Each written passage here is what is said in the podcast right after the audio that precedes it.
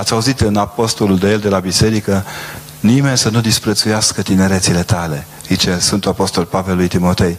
E important să nu disprețuim tinerețea tinerilor. Ei au luat tinerețea ca pe un handicap. De ce? Câți ani ai? Băi, sunt tânăr, așa, un fel de, bă, ce rău îmi pare, sunt handicapat că sunt tânăr. Toată viața când suntem copii ne dorim să fim maturi. Când suntem maturi vrem să fim un pic mai îmbătrâniți ca să avem inteligență. Când ajungem bătrâni de tinerețe și copilărie. Suntem fir sucite ca oameni. Oamenii suntem niște suciți. Tot timpul vrem altceva decât ni se oferă. Biserica vine și le spune tinerilor că de fapt trebuie să învățăm să trăim cu ceea ce ni se oferă și să creștem ceea ce ni se oferă spre o alternativă luminoasă, spre o alternativă spre o bucurie a vieții pe care nu putem prelua de altundeva decât din biserică. Îmi pare rău să o spun, dar dacă asta este, n-am ce face. Nici o instituție din țara aceasta nu îndeamnă la bucurie, la bucuria vieții, la comuniune, la poate școala, dacă profesorii sunt în stare să o mai facă săracii. Dar la noi intră, cum să spunem, în fișa apostului. În fișa apostului. Avem și noi fariseii noștri, precum cel de ieri de la liturghie, care nu îi spunea lui Dumnezeu, băi, tu lucrezi sâmbătă, fii atent ce faci, eu sunt șeful aici. Eu, funcționarul tău, am ajuns șeful tău. Cum lucrezi tu sâmbătă la... În, cum lucrezi tu sâmbătă? N-ai ce căuta sâmbătă în a face binele. Iar Mântuitorul Hristos vine și spune exact asta, că de fapt sâmbăta este dispusă să fie primită ca o zi a binelui. De aceea cred că ne-a oferit Hristos duminica, nu sâmbăta, ca sărbătoare, să nu ne încurcăm cu ăștia care sâmbăta nu vor nimic. Observați că tot timpul biserica e un, un astfel de ecou al nevoii de a împlini binele. Nici odată împotriva omului. Orice fel de discurs are biserica nu-l poate îndrepta împotriva firii umane. Când ne-a învățat biserica și ne-a rugat, nașteți copiii, creșteți copiii, dezvoltați-vă prieteniile, încurajați dragostea pe care vă dorește Hristos. De fapt, spunea, luați-vă în seamă funcția aceasta de cetățenie ai bisericii. Trăiți din cetățenia voastră în biserică. Învățați să vă, să vă cultivați darurile cele mari pe care biserica vi le oferă. Nu fiți neatenți la darurile pe care Hristos vi le-a dăruit. Toată biserica așa este construită. Dovadă sunt icoanele de pe perete, icoanele din față care ne arată modelele împlinirii noastre umane. Ăștia care ne jură că suntem pupători de moaște, habar n-au ce pupăm că în relația aceasta intimă de prietenie, de colaborare, de bucurie, de liniște pe care o avem împreună cu noi, împreună cu Sfinții noștri, ați îmbrățișa cei care țin credința, ține de fapt de modul tău de a fi, de a te bucura de plin de dragul uh, iubirii pe care ți-au dăruit-o. Ce-ar fi până la urmă Maramureșul fără libertatea prețul vieții, Sodmarul? Ce-ar fi dacă am uitat pe cei care ne-au învățat limba română și ne-au lăsat-o să funcționeze ca limbă de stat și în zonă. E greu de înțeles. Noi nu putem face scenarii ce ar fi fost biserica fără Iosif Mărturisitorul, fără, știu eu, Sfinții Ardelen, fără Sfântul Nicolae, Sfântul... ce ar fi să dai daruri? Fără... Când ai mai dat daruri dacă n-ar fi Sfântul Nicolae? Când ai învățat să trăiești bucuria familiei dacă n-ai avea sărbătorile în care biserica te cheamă să prăsnuiești familie? Mai mult decât atât. Anul acesta am asistat așa într-o continuă sarabandă intelectuală la înjurături la adresa familiei cum n-a fost niciodată în România. Dacă erai căsătorit cu femeie și aveai copii, erai în delict total ca bărbat. Nu, toți bărbații sunt bețivi, toți părinții își bat copiii, au prezentat la știri în continuu cum familia tradițională își bate copiii, bea, mănâncă, vai de mine, ce... Ca și cum asta ar fi în afara legii, ca și cum ceilalți ar fi niște sfinți și le-am spus aveți grijă. Dacă vreți să întăriți libertatea persoanelor născute din familia tradițională, că deocamdată nu se naște nimeni cu deștul nas, din contactul între da, nas și deget și nară n-au ieșit copii deocamdată, trebuie să întăriți fundamentul din care își nasc libertățile, iar fundamentul din care își nasc libertățile este în continuare familia tradițională. Ca să vedeți ce răsturnați sunt și cum oricum în cam toate merg cu fundul în față, așa. În dorința disperată de a ne dovedi că suntem de nimicuri, niște luzări ai societății ăștia din familiile tradiționale. Ca acum, dintr-o dată, pe baza platei făcute de, plății făcute de către, publici, de către cei din publicitate, ne vorbesc despre Crăciun ca o sărbătoare a familiei. Ce frumoasă e familia, cum trebuie să mănânce ea cozonacii făcuți acolo, sarmalele de colo, vinul făcut colo. Din toate și-au adus aminte că au, au niște fraieri cărora să le vândă de fiecare dată produsele lor, iar fraierii ăștia sunt organizați în familie. Cum mi-ați remarcat, ce ură pe pupătorii de moaște și cum lăudăm pupătorii de rafturi. Nu? Idei. Este vârful pupătorilor de rafturi. Da? Și atunci, stai să te întrebi, pentru un tânăr care trăiește a minciunilor acestora generalizate, unde să-și găsească bietul copil orizontul, ținta, finalitatea gândirii sale? Aici cred că biserica are în continuare o misiune fundamentală aceea de a nu înceta să spună care sunt adevărurile sociale, umane, morale, teologice, hai să-i ofticăm să folosim cuvântul, adevărurile dogmatice, pe baza cărora omul e om, nu-i crescut să devină animal. Dacă vrem să nu transformăm România într-o grădină zoo în care fiecare să ne arunce, arunce printre gratii ce trece prin cap, trebuie să învățăm să trăim în biserică, care este orice numai cultivatoare de gratii, nu. Anul acesta esențial le-am spus tinerilor ca biserică, aproape în fiecare zi și cred că mai este timp să le spunem, că România întreagă este un, o rană de martiraj. Că anul 2008, în 1918 s-a împlinit în toți anii de 48, când identitatea națională a fost plătit a fost plătită cu sânge, cu, cu, cu durere de mii de concetățeni de noștri care au refuzat să arunce Evanghelia la gunoiul social. Și să le spunem să intre în jocul celor care rup Evanghelia și o tăvălesc prin noroi. A vorbi despre victimele din, din pușcăriile comuniste în perioada aceea dură a anilor grei în care Hristos a încercat, au încercat să-l aresteze, înseamnă de fapt a le dovedi copiilor și tinerilor că suntem un popor liber. Eram în față la Sighetul Mărmației, eram în față la muzeul de la Memorial, intrasem și vizitasem un pic din Memorial și un domn profesor de la, din Bistrița m-a rugat să vin să mă colin de copii în fața Memorialului. Mă lua rușinea că nu eram eu vrednic de asta, dar i-au colindat i-ați răzbunat. Câtă vreme în România, în fața unui memorial împotriva comunismului, copiii români colindă de Hristos, că morții noștri au biruit. Că oricât de tare ar fi fost ideologia, propaganda, atacul împotriva neamului românesc, neamul românesc s-a răzbunat pe ei. Hristos este în continuare în mijlocul poporului român rămâne doar ca bunicii noștri vii să facă ce au făcut bunicii noștri ce s-au stins. Nu ne-au crescut bunicii cu telenovele, e clar. Nu ne-au crescut bunicii uitându-se la oare, la tot felul de experți. Nu ne-au crescut miorcăindu-se pentru puținătatea vieții. Părinții, crescut, noi suntem părinți acum, dar foarte rar părinții noștri se plângeau de greutățile zilei. Mulți din generația mea, care deja avem dinți din raft datorită proastei alimente, n-a știut cu ce efort cumpărau părinții jumătatea de pachet de unt, de pâine cu care ne-au hrănit ca să fim mari. Nu de o țară de smiorcăiți are nevoie Hristos, ci de o țară de oameni liberi care să asume, asume cu bucurie creșterea generației tinere. De aceea, într-un fel sau altul, conferința din seara aceasta, gândul din seara aceasta a fost acesta. De a vă ruga să vă creșteți în pace copiii și nepoții. Luați de mână și duceți spre locurile care v-au vindecat de răutate. Vindecați de snobism. Nu-i lăsați să fie fițoși. Ajutați-i să învețe să vorbească corect limba română, să se bucure de tot ceea ce câștigă în viața lor în mod cinstit nu îi faceți pe toți parlamentari. Lăsați să mai hie și câte un popă.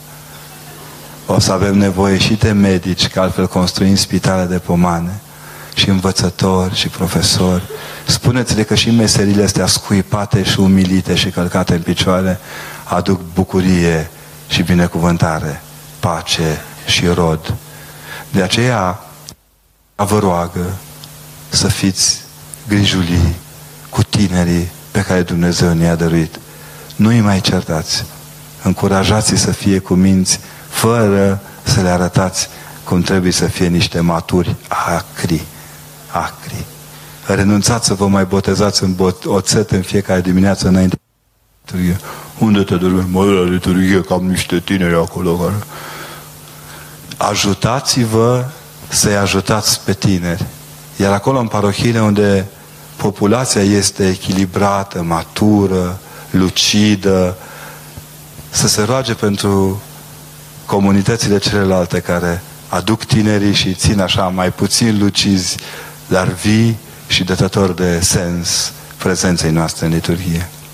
Acestea au fost gândurile pe care m-am gândit să vi le așez uh, ca prefață, dar am vrut să vi le și transmit ca pe un mesaj din inimă către inimă, rugându-vă să vă țineți inima sus, să nu vă lăsați demotivați din a fi niște părinți și niște bunici buni, dar mai cu seamă să le spun tinerilor, voie să faceți pe nebunii ca să fiți ai bisericii. Biserica vă primește și la minte. Chiar vă roagă să vă păstrați luciditatea aceasta pe care tinerețea vă o dăruiește, o luciditate pe care ceilalți maturii aproape că nu mai avem. Luciditatea sincerității. La momentul atacat ora de religie în școală, am făcut noi un test, așa, o, o cercetare torii britanici, că ne descurcăm și noi cât de cât. Și am întrebat pe copiii din câteva zeci de licee de acolo, din zona de la noi, care este cea mai mare, cea mai frumoasă trăsătură de caracter a unui profesor de religie sau unui popă, ca să zicem mai sincer. Și au zice sinceritatea. Copiii, măcar de la biserică, așteaptă să nu-i mințim, să nu le vindem verzi și uscate, când greșim să spună, băi, am făcut-o de oaie, asta e, iertați-ne. Iar când biruim, știm că am biruit împreună. Biserica atunci când marchează, nu ridică pumnii în sus ca să arate ce bună e, ci pune genunchii la pământ, să marca și în secunda următoare pe aceeași tabelă de marcaj care este a împărăției cerurilor. Nu pentru pământ ne creștem copiii, ci pentru cer și când ne creștem pentru cer, cer copiii, noi înșine trebuie să fim mai mult cer. Faceți efortul acesta de a le dărui copiilor cu sinceritate. O biserică zâmbitoare, destinsă, luminoasă, bucuroasă căiare și tot timpul atentă la nevoile lor. Și uneori nevoia tânărului este să fie lăsat în pace. E clar. Mulțumesc.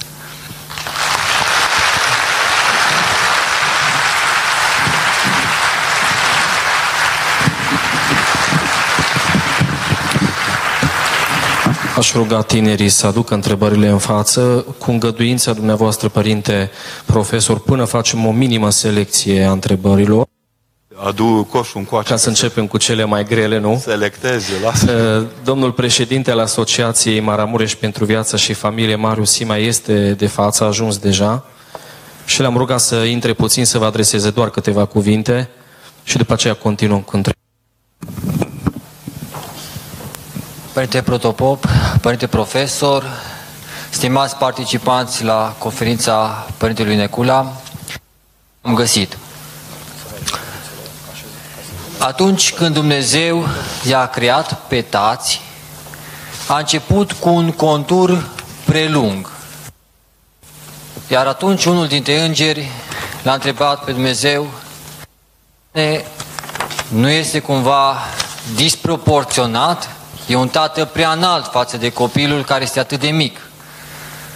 Și atunci Dumnezeu i-a spus îngerului, da, dar atunci dacă îl voi face asemeni copil, măsurii copilului, atunci copilul la cine se va uita în sus? Dar, Doamne, i-a spus îngerul, tatăl va avea nevoie să se aplece pentru a-l lua în brațele și a-l ridica și a-l săruta ca tatăl să se aplece pentru a se juca cu copilul său. Zilnic, atâția tați și atâția mame se duc la locurile lor de muncă în condiții nu totdeauna prielnice pentru a-și câștiga cele necesare traiului și copiilor lor. În vara aceasta, cel puțin în Baia Mare, nu știu la noastră aici în satul mare, parcurile au fost pline de mame și de tați care au petrecut atâtea momente frumoase cu copiii lor. De aceea noi, voluntarii Asociației Maramureș pentru Viață și Familie, considerăm că familia și viața, pentru viață și familie, merită să faci voluntariat. Merită să-ți dedici timpul, merită să investești din ceea ce Dumnezeu ți-a dăruit ca talanți. Noi la Baia Mare am reușit până în momentul, în momentul de față să realizăm mai multe activități. Un simpozion dedicat familiei, marșul pentru viață, conferința Părintelui Stelian Tofană, o conferință a Părintelui Pavel Chirilă și încheiem în acest sfârșit de an în mod deosebit cu participarea Părintelui Profesor Constantin Necula, care a început un itinerar foarte frumos de la Sighet, continuând la Baia Mare și astăzi la Satul Mare. Îi mulțumim în mod frumos Părintelui Profesor, Vă mai așteptăm să ne fiți alături și să ne împărtășiți din experiența și curajul cu care dumneavoastră abordați subiecte și momente dificile, dar și bucurile pe care dumneavoastră le-ați trăit atât de, de frumos. Tuturor vă dorim sărbători frumoase și ne dăjduim că și dumneavoastră aici la satul mare veți închega o echipă care să se dedice vieții și familiei. Vă mulțumesc frumos!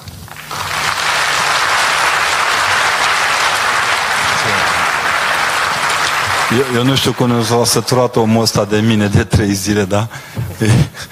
Uh, să știți că nu, nu o să selectăm întrebările, unele mă depășesc. Am să vă citesc una care mă depășește din stat, n-am niciun răspuns. Ce fac, da, ce fac dacă eu mâine am teză la matematică și am venit aici? Sper să nu te pregătești la matematică exact în după masa dinaintea tezei, da? Adevărul că și eu cam așa făceam. Cu o seară înainte mă întrebam, mamă, mâine am teză, oare ce am de făcut? De ce tinerii din satul mare nu prea sunt prezenți la biserică? Dar la, nu știu ce scrie aici, Gubar, ceva sunt prezenți. Păi, întrebați Eu m-am uitat la patinoar și erau câțiva aici, ceva mai mult decât pe patinoar. Dacă insistam un pic, cred că stăteam pe patinoar cu că, că e bine să nu-i judecați după număr, că să știți că și turcii au fost 100 de mii și au bătut 10 mii de moldoveni, da? Nu luați multul, că multul e boală de televiziune. Nu este cel care face biserica, ci biserica face ratingul, da?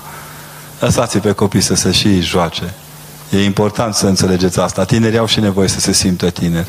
Ce să vadă în biserică? Niște moace, moace care îi întreabă, dar tu ce cauți aici? Că nu te cunosc.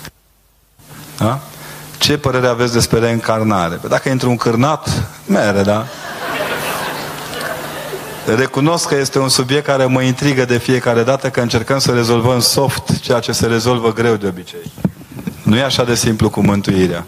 Adică putem să spunem despre Mântuitorul Hristos care o, o grămadă de, de lucruri care nu privesc societatea modernă.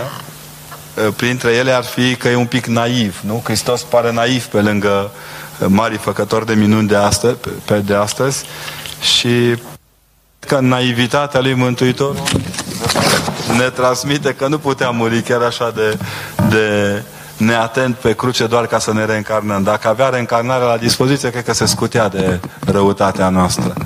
Reîncarnarea nu vindecă răutățile din noi. Și atenție e foarte mare, că de obicei citim cărți frumoase despre reîncarnare, cum suntem reîncarnați în albă ca zăpada sau din albă ca zăpada în Costică Popa, da? Grijă mare, teoria reîncarnării spune că dacă am greșit în viața aceasta, ne transformăm în viermi păroși, libidinoși, melci, scârboși și altele. Atenție mare! Ce părere? Credeți că două persoane pot fi predestinate? E, nu. Putem spune că, două, pentru că nimic nu este întâmplător, spunem că totul e proniator. Două persoane pot fi proniate unii altora. Pot fi, două persoane pot fi dăruite unii altora. Căutați să aflați persoana proniată înainte de căsătorie, dacă se poate. De ce atâtea religii dacă este un singur Dumnezeu? Pentru că Dumnezeu este comentat de foarte mulți oameni. Fiecare își dă cu părerea cam despre ce e vorba în Dumnezeu, că doar la Dumnezeu, agricultură și politică, mai nou la handbal și fotbal se pricepe toată lumea. Și atunci, ce este Dumnezeu? Dumnezeu nu este ceva ce este, Dumnezeu este cel ce este. Nu e un ce. Dumnezeu nu este un ce este, ci este un cine este și e suficient să spui că e Dumnezeu și asta le, cum le, le însumează pe toate. Părinte, cum ar trebui să precedeze un tânăr la început de drum care tocmai a terminat școala, facultatea, în momentul în care se angajează și întâlnește colegi, șefi foarte indispuși în a explica ceea ce are de făcut sau l ajuta în diferite probleme legate de servici? Să fie ceea ce sunt popii de obicei. Preoții când ajung în parohie sunt autodidacți. Noi învățăm la școală despre cele șapte sinoade ecumenice, deși știm Nicoev ca Coconi, Niceea, Constantinopol, Efes, da? Învățăm despre unirea ipostatică, despre uh, epectaza Mântuitorului Hristos și merem pe Valea Chioarului, unde ne întâlnim cu probleme profunde de teologie. Și devenim autodidacți. Nu ne învăța nimeni cum e să facem gard la biserică, să punem uh, sârmă la bolțar să nu cadă, cum negociezi cu oamenii ca să nu se simtă jigniți, dar și tu să ai din ce trăi, că încă nu s-a inventat popa pe bază de aer, da? Ne străduim să facem un popă pe bază de aer, să nu mai deranjeze popii pe nimeni. Uh, exact ca medicul care a învățat o teorie în școală, iar în teren se întâlnește cu altă realitate. Nimeni nu l-a învățat pe medic cum miroase bolnav, că fiecare miro, bolnav miroase într-un fel, că fiecare boală se manifestă în alt fel. Sunt lucruri pe care le înveți intuind și mulți muncind mai mult. Părinte, cum știm că am întâlnit persoana de potrivită și cum putem să depășim teama de a ne deschide către oameni de care ne atașăm când avem rău sufletești adânci? Deci, în primul rând, că nu știm niciodată dacă am întâlnit persoana potrivită. Uneori pe noi scrie ghinion, alteori prost, mai ales sunt unii care recidivează. Domne, ai luat-o în freză odată, hai, treacă, băi, dar pururea să mergi pe aceeași direcție, parcă e un pic, cum ziceau bătrânii, o țări de bolânzeală. Da? Important este să învățați din greșeli. Ne e teamă să ne deschide de oamenii care ne atașăm când avem rând sufletești, pentru că ele trebuie vindecate înainte de a ne atașa iarăși. Știți? E ca atunci când eram mici și primeam sandale noi, ne băteau la picior, ca să nu le dăm jos să se prindă mama că ne bat la picior, ne luam Adidas și vechi și spuneau s-au stricat Adidas și. Ca, trebuie să vindecăm răni de a ne atașa de alți oameni. Când nu cumva cei noi ne vindecă de fapt de rănile acelea. Ce se întâmplă cu copiii avortați și ce ar trebui să facem ca să ne mai simțim cu sufletul încărcat, cu toate că ne-am spovedit? Să continuați să vă spovediți. Și să nu vă puneți problema ce se întâmplă cu ei, că asta e în fișa apostolului lui Dumnezeu. Îmi pare rău să o spun, poate ar fi bine să ne gândim la copiii pe care avortăm înainte, nu după. Ar fi mult mai util. Am fi fost o Românie cu 22 de milioane de locuitori în plus. Uh, sigur că nimeni, eu personal cred că nimeni nu poate fi în situația de drama unei femei care a avortat. Bărbații vorbim pe ușal așa, ne dăm cu părerea. Aștept de la femei soluțiile vin, vin în timp, vin prin experiență și nu în ultimul rând, iertarea de sine vine după ce exerciți iertarea celuilalt. Iertați-vă bărbații care v-au îndemnat spre avort. Iertați-vă părinții care v-au îndemnat spre avort. Iertați societatea care vă face galerie spre avort și apoi începe să vă câștigați propria iertare. Ce este de ochiul? Cum te poți proteja de el? Este o formă de uh, iubire necontrolată, de energie negativă transmisă prin diferite priviri, vindecat prin evitarea de ochetorului. Și sigur, prin rugăciunea pe care preotul o face săracul, deși unii confundă prostia cu de ochiul, zice, părinte, am luat cinci la examen că m-a deochiat profesorul. Deși le spuneam aseară la Baia Mare, la, cu, cu profesorii altfel, la școală e ca la biserică în ultima vreme, la examene întreabă profesorul, își face cruce elevul. Răspunde elevul, își face cruce profesorul. La sfârșit se uită toți la medii și își face tot Consiliul Profesoral cruce. Deci combaterea de ocri se face cu aghiasmă mare și rugăciune îndelungată. Uneori te de oache și ca popă dacă nu ești atent, de aceea să știți că preoții mai schimbăm culorile la veșminte câteodată. Mama este decedată de 2 ani și sufletul este prins în casă. Ce este de făcut? În primul rând să înțelegeți că morții noștri nu stau prinși nicăieri. Ei săracii sunt liberi, numai că mințile noastre acasă. Lăsați-vă mama să meargă în pace. Apoi rugați-l pe părintele din parohie să facă o sfeștanie ca să înțelegeți că v-ați liniștit. E important. Părinte, credeți în aparițiile Maicii Domnului de la Mejdugorje, din Bosnia-Herzegovina? Eu cred personal în Maica Domnului. Eu cred că a te împărtăși cu Hristos e mai mult decât orice viziune cu Hristos. Sunt ortodoxă practicantă, dar am renăscut spiritual în Biserica Catolică în urma unui pelerinaj în 1995. De atunci îmi place să mă rog ca un catolic, rozariu, novene, rugăciunea în comun și să postez ca un ortodox. Da. Prin acest fel de trăire a credinței mă aflu pe calea mântuirii sau paralel cu ea. Sau.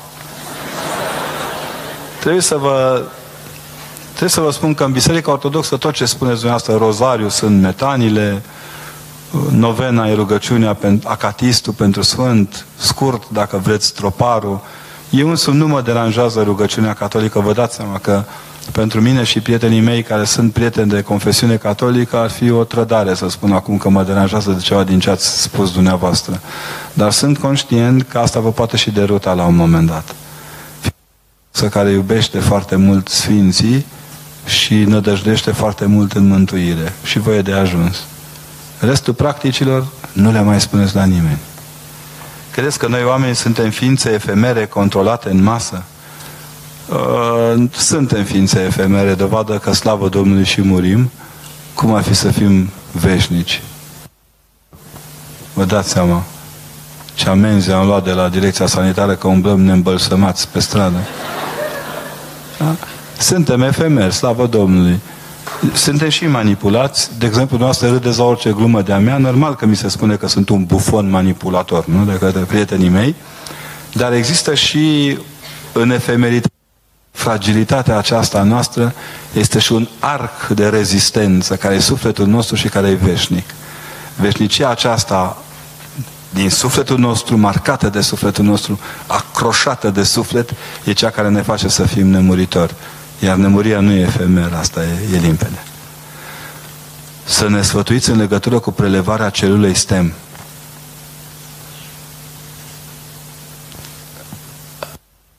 Deci uh, este preocupat, nu pot dormi noaptea de la...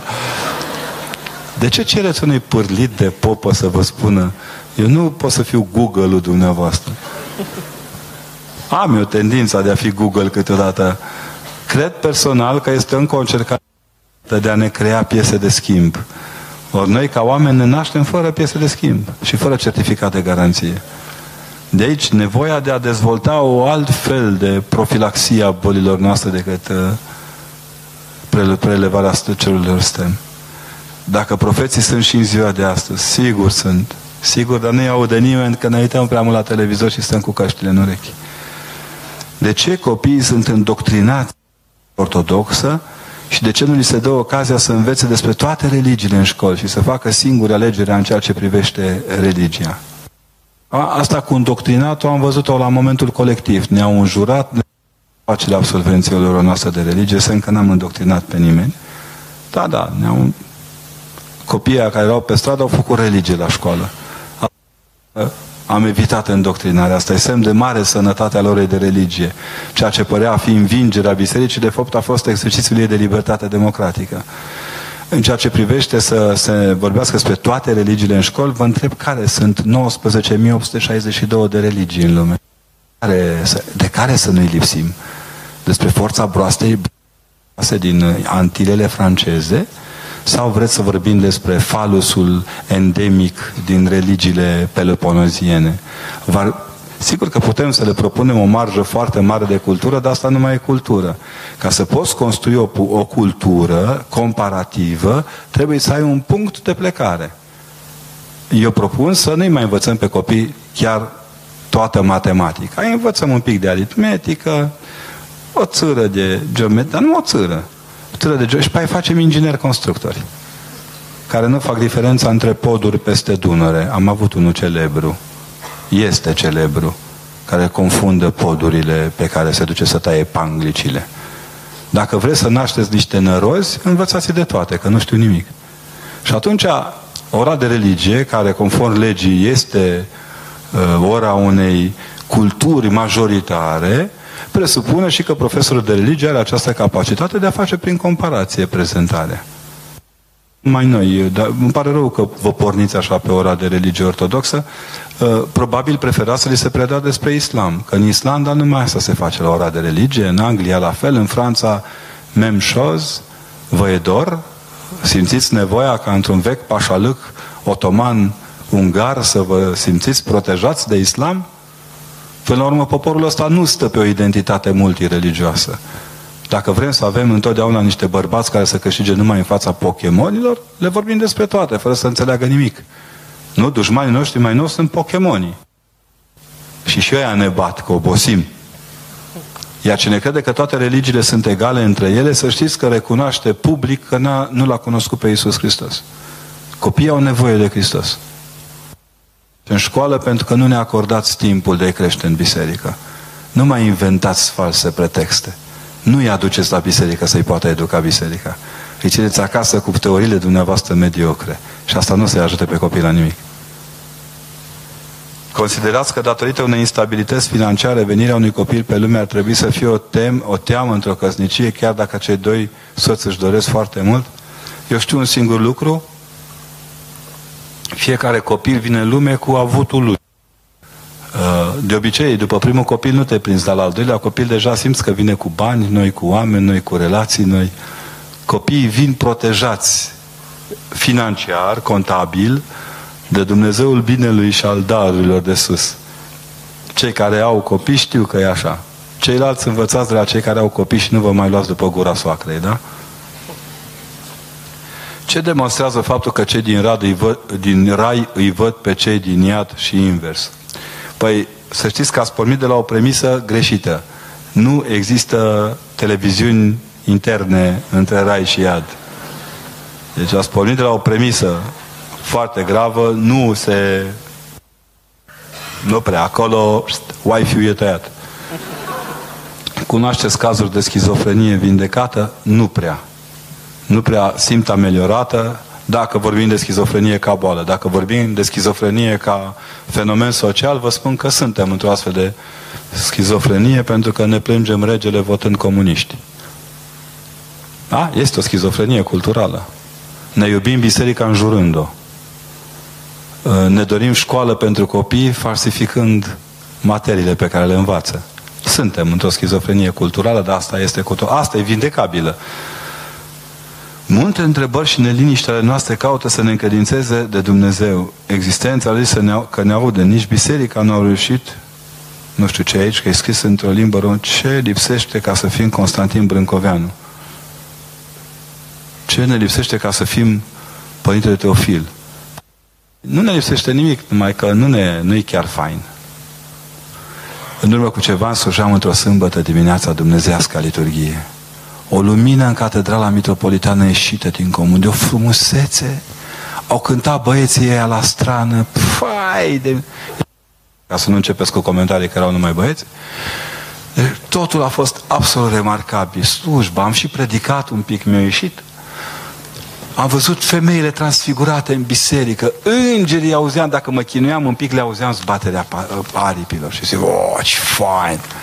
Bucuros eu, așa o liturghie transfiguratoare, ies pe scări și o găsesc pe tantiana care era săraca foarte bolnavă și care nu se putea ține pe picioare, are o problemă și o ridica de pe jos o fată care tot timpul își spune țăcă și o punea pe scări, pe, pe, pe scaun.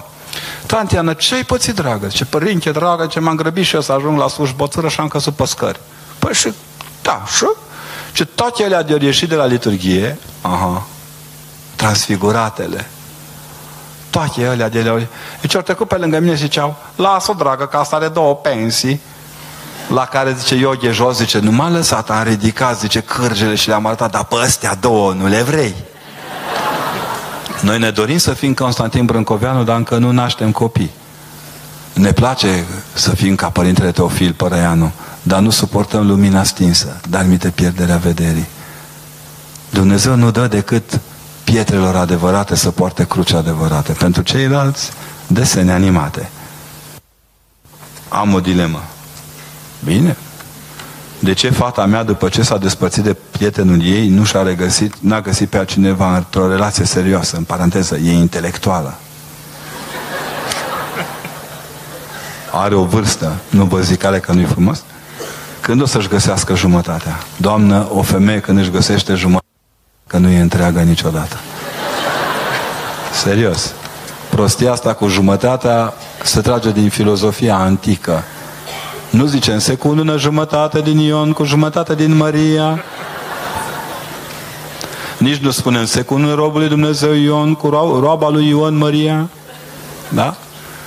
Oamenii când se iau sunt două întreguri care se echilibrează. Fata dumneavoastră va găsi când o veți lăsa să-și găsească. Bine. A ajuns, domnule, să fie o problemă că ești intelectual, vă dați seama. Am mai auzit eu și la alte case. Dragă, dar mai ești pe afară, că uite-te, iar ai tradus din uh, siriacă șase pagini. Uh, sigur că preocuparea intelectuală pare că este pierdere de timp asta. Vă rog frumos, lăsați-o să se simtă utilă propriei sale minți. Adevărul că astăzi să fii frumoasă, deșteaptă și activă este o belea ci să ia o femeie deșteaptă, Doamne ferește. Trebuie să ne temem de moarte? Nu e obligatoriu. Dar dacă vă iese, vă doresc succes.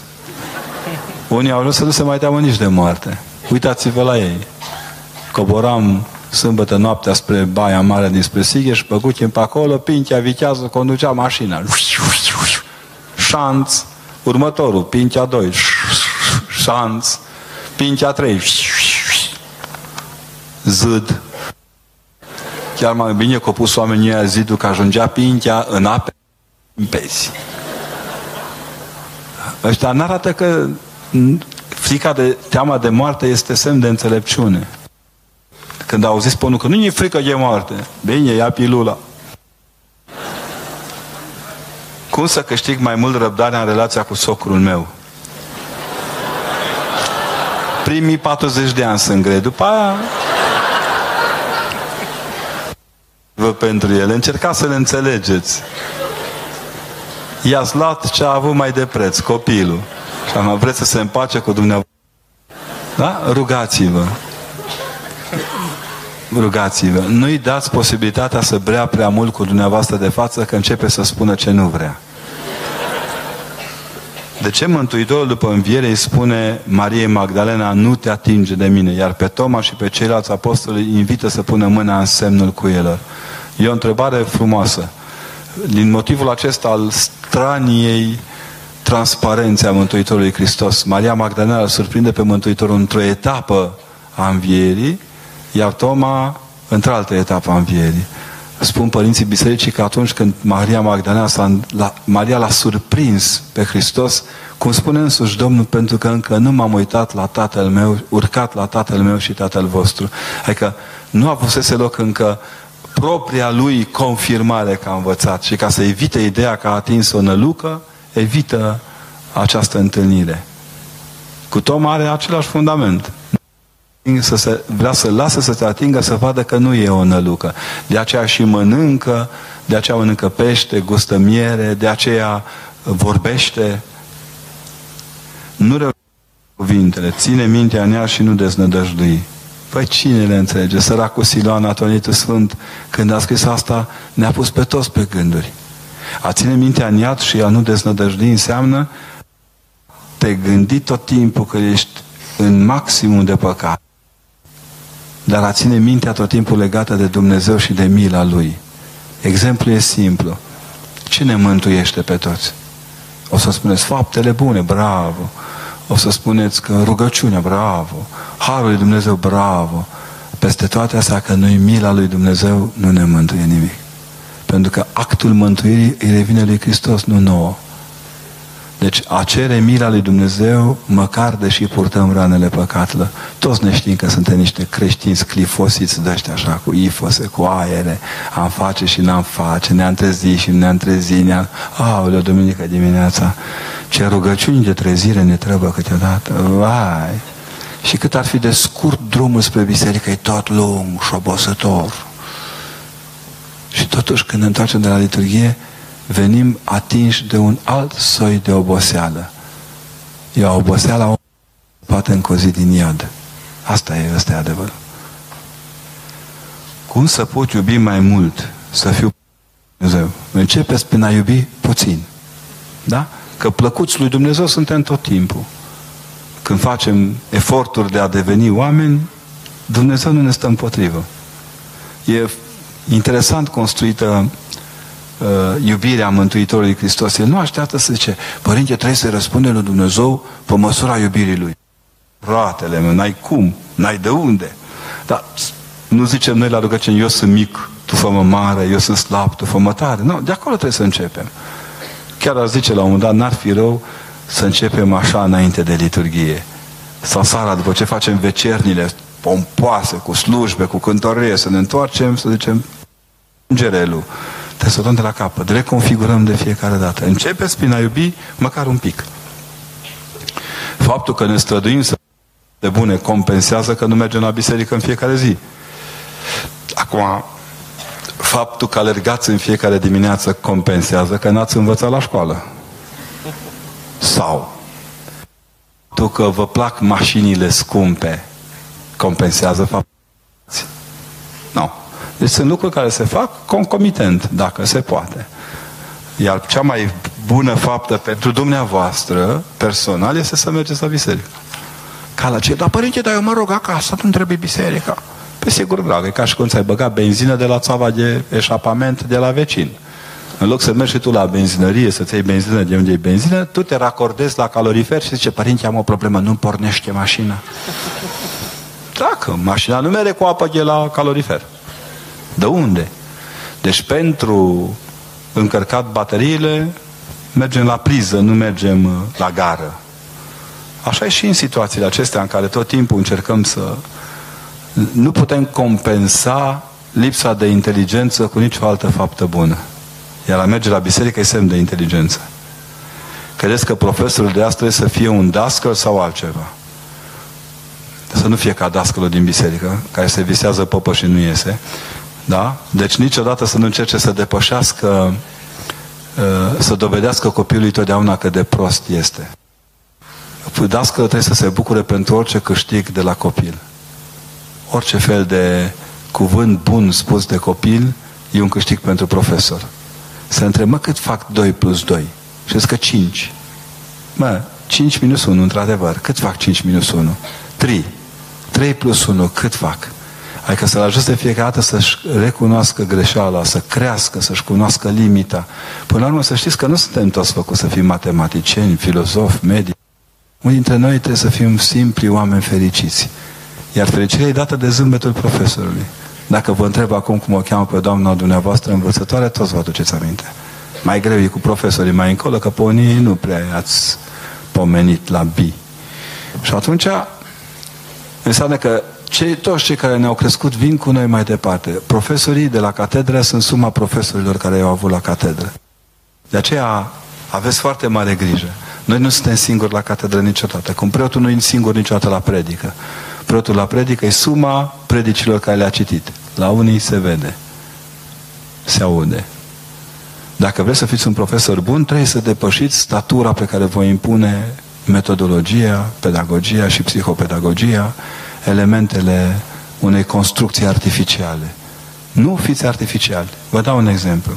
Profesora mea de matematică, o să o aibă în pauză din liceu, a constatat că noi eram noi la chimie fizică, eu n-am făcut seminar, am făcut liceu de chimie fizică, a constatat că ne plăcea foarte mult la matematică, eram entuziaști. Entuziaști, efectiv. Și femeia începea cursul de matematică citindu-ne din ultima carte apărută pe piață. În domeniul filozofiei, literaturii, ne provoca. Ne vorbea, de exemplu, atunci când preda teoria lui Pitagora, ne vorbea despre Pitagora, la Platon despre Platon. Prima dată ne vorbea despre oameni și apoi despre teoriile lor. Ne preda 10 minute, făcea cu noi exerciții 10 minute și la sfârșit să înțelegem că este om. Copiii au nevoie de oameni, nu de motoriști. Nu mă refer acum la ministru sau... Ei pot să fie ce vor ei, că oricum le iese. La noi e mai greu, pentru că la noi se lovește valul. Noi suntem prima... Uh, cei care o luăm pe, pe, pe fre, în freză pentru fiecare modificare de construcție educațională, suntem cei de la catedră. Și nu vă pierdeți optimismul. Copiii au nevoie de oameni optimiști. Și se și răzbună cumplit când profesorilor sunt atacați. O profesoară de religie la vremea când uh, eram înjurați că facem religie, dacă făceam pornografie aplicată, eram printre cele mai elevate popoare din Europa. La un moment dat, uh, profesoara mă sună și îmi spune ce părinte, colegii mei din cancelarie mi-au spus că nu mai am ce căuta la oră, că nu o să mă primească copiii. Am zis, du-te tu acolo la oră, că învigie noi dacă nu te primesc copii. Copiii sunt treci la cap, nu ca noi. Și când s-a dus fata acolo la clasă, clasa respectivă, a doua sau a treia era, au primit-o copii cu flori, au, au, i-au spus, ne-a făcut tema, era distrusă, s-a pus la catedră și copiii au zis, Doamnă, am zis să vă spunem că ne-am făcut tema, uitați, am desenat în plus asta, am colorat în plus asta. Uh, uite, chiar mă gândesc, cum am putea preda istoria religiilor la clasa în, uh, asta de zic ăștia zero, dar zero nu poate fi că zero e nimic. Uh, să vă vină copiii acasă cu un Buddha mare și gras, ca babul Gheorghe Ghindeal când se îmbată la cramă. Visul oricărui părinte copilul lui să deseneze șuncile lui Buddha. Da? Și copiii au venit, au povestit cu doamna și când a ieșit din clasă în pauză, doamna a fost însoțită, copiii s-au pus pe două rânduri de la celelalte clase și au aplaudat-o până a intrat în cancelarie. Copiii își cunosc profesorii. Asta trebuie să facă un profesor, să le dea copilor atitudine de viață. Și uite, în ciuda faptului că e teancul mare, vă mai povestesc una. Sora mea este învățătoare. Ea m-a și format, că altfel eram un nemernic. Și nici așa nu e și foarte bine, că cred că e cel mai pro avut. Dar pe când mergeam cu ea la școală și mă plimbam cu copiii, cu prima ei generație, nu mi-am închipuit că peste câțiva zeci de ani ea s-a întâlnit din prima ei generație de curând. Și au venit unii dintre ei, polițiști, economiști, directori, oameni de calitate. Dar a venit și fetița care a avut probleme mari de sănătate în timpul școlii și care, spre deosebire de ceilalți, reușise și ea, domne, într-o direc- într direcție. Avea cinci copii. Și a venit să-i mulțumească soră mică, n-a lăsat fără școală pentru că învățătoarea din ea n-a urmărit-o numai în clasele 1-4. Între a 5 a 6 a 7 a 8 a însoțit-o, a pregătit-o, a încurajat-o, a ajutat-o să intre la liceu. În liceu a urmărit-o pentru că ea era oaia cea pierdută. Părea că e oaia cea pierdută. Colegii ei au aflat ce greutăți are colega asta a lor, de financiare, că locuia cu cinci copii într-o cameră, că n-aveau ce mânca tot timpul, că... și așa pe tăcute și-au băgat mâinile în buzunare și s-au strâns până au strâns banii și au zis, Doamna, Doamna, îi dați dumneavoastră banii, că de la noi nu o să vrea, dar pe dumneavoastră întotdeauna v-a ascultat. Nu au trecut decât 35 de ani de când au terminat școala. Dar Doamna e Doamna. Finalul muncii ei n-au fost notele lor din catalog, ci faptul că atunci când unul dintre ei a fost la Nanghie, au scos din buzunar și Ba mai mult, una dintre fetele care lucrează la primărie i-a rezolvat cu o altă cameră. Cel care lucrează în alt domeniu i-a plătit chiria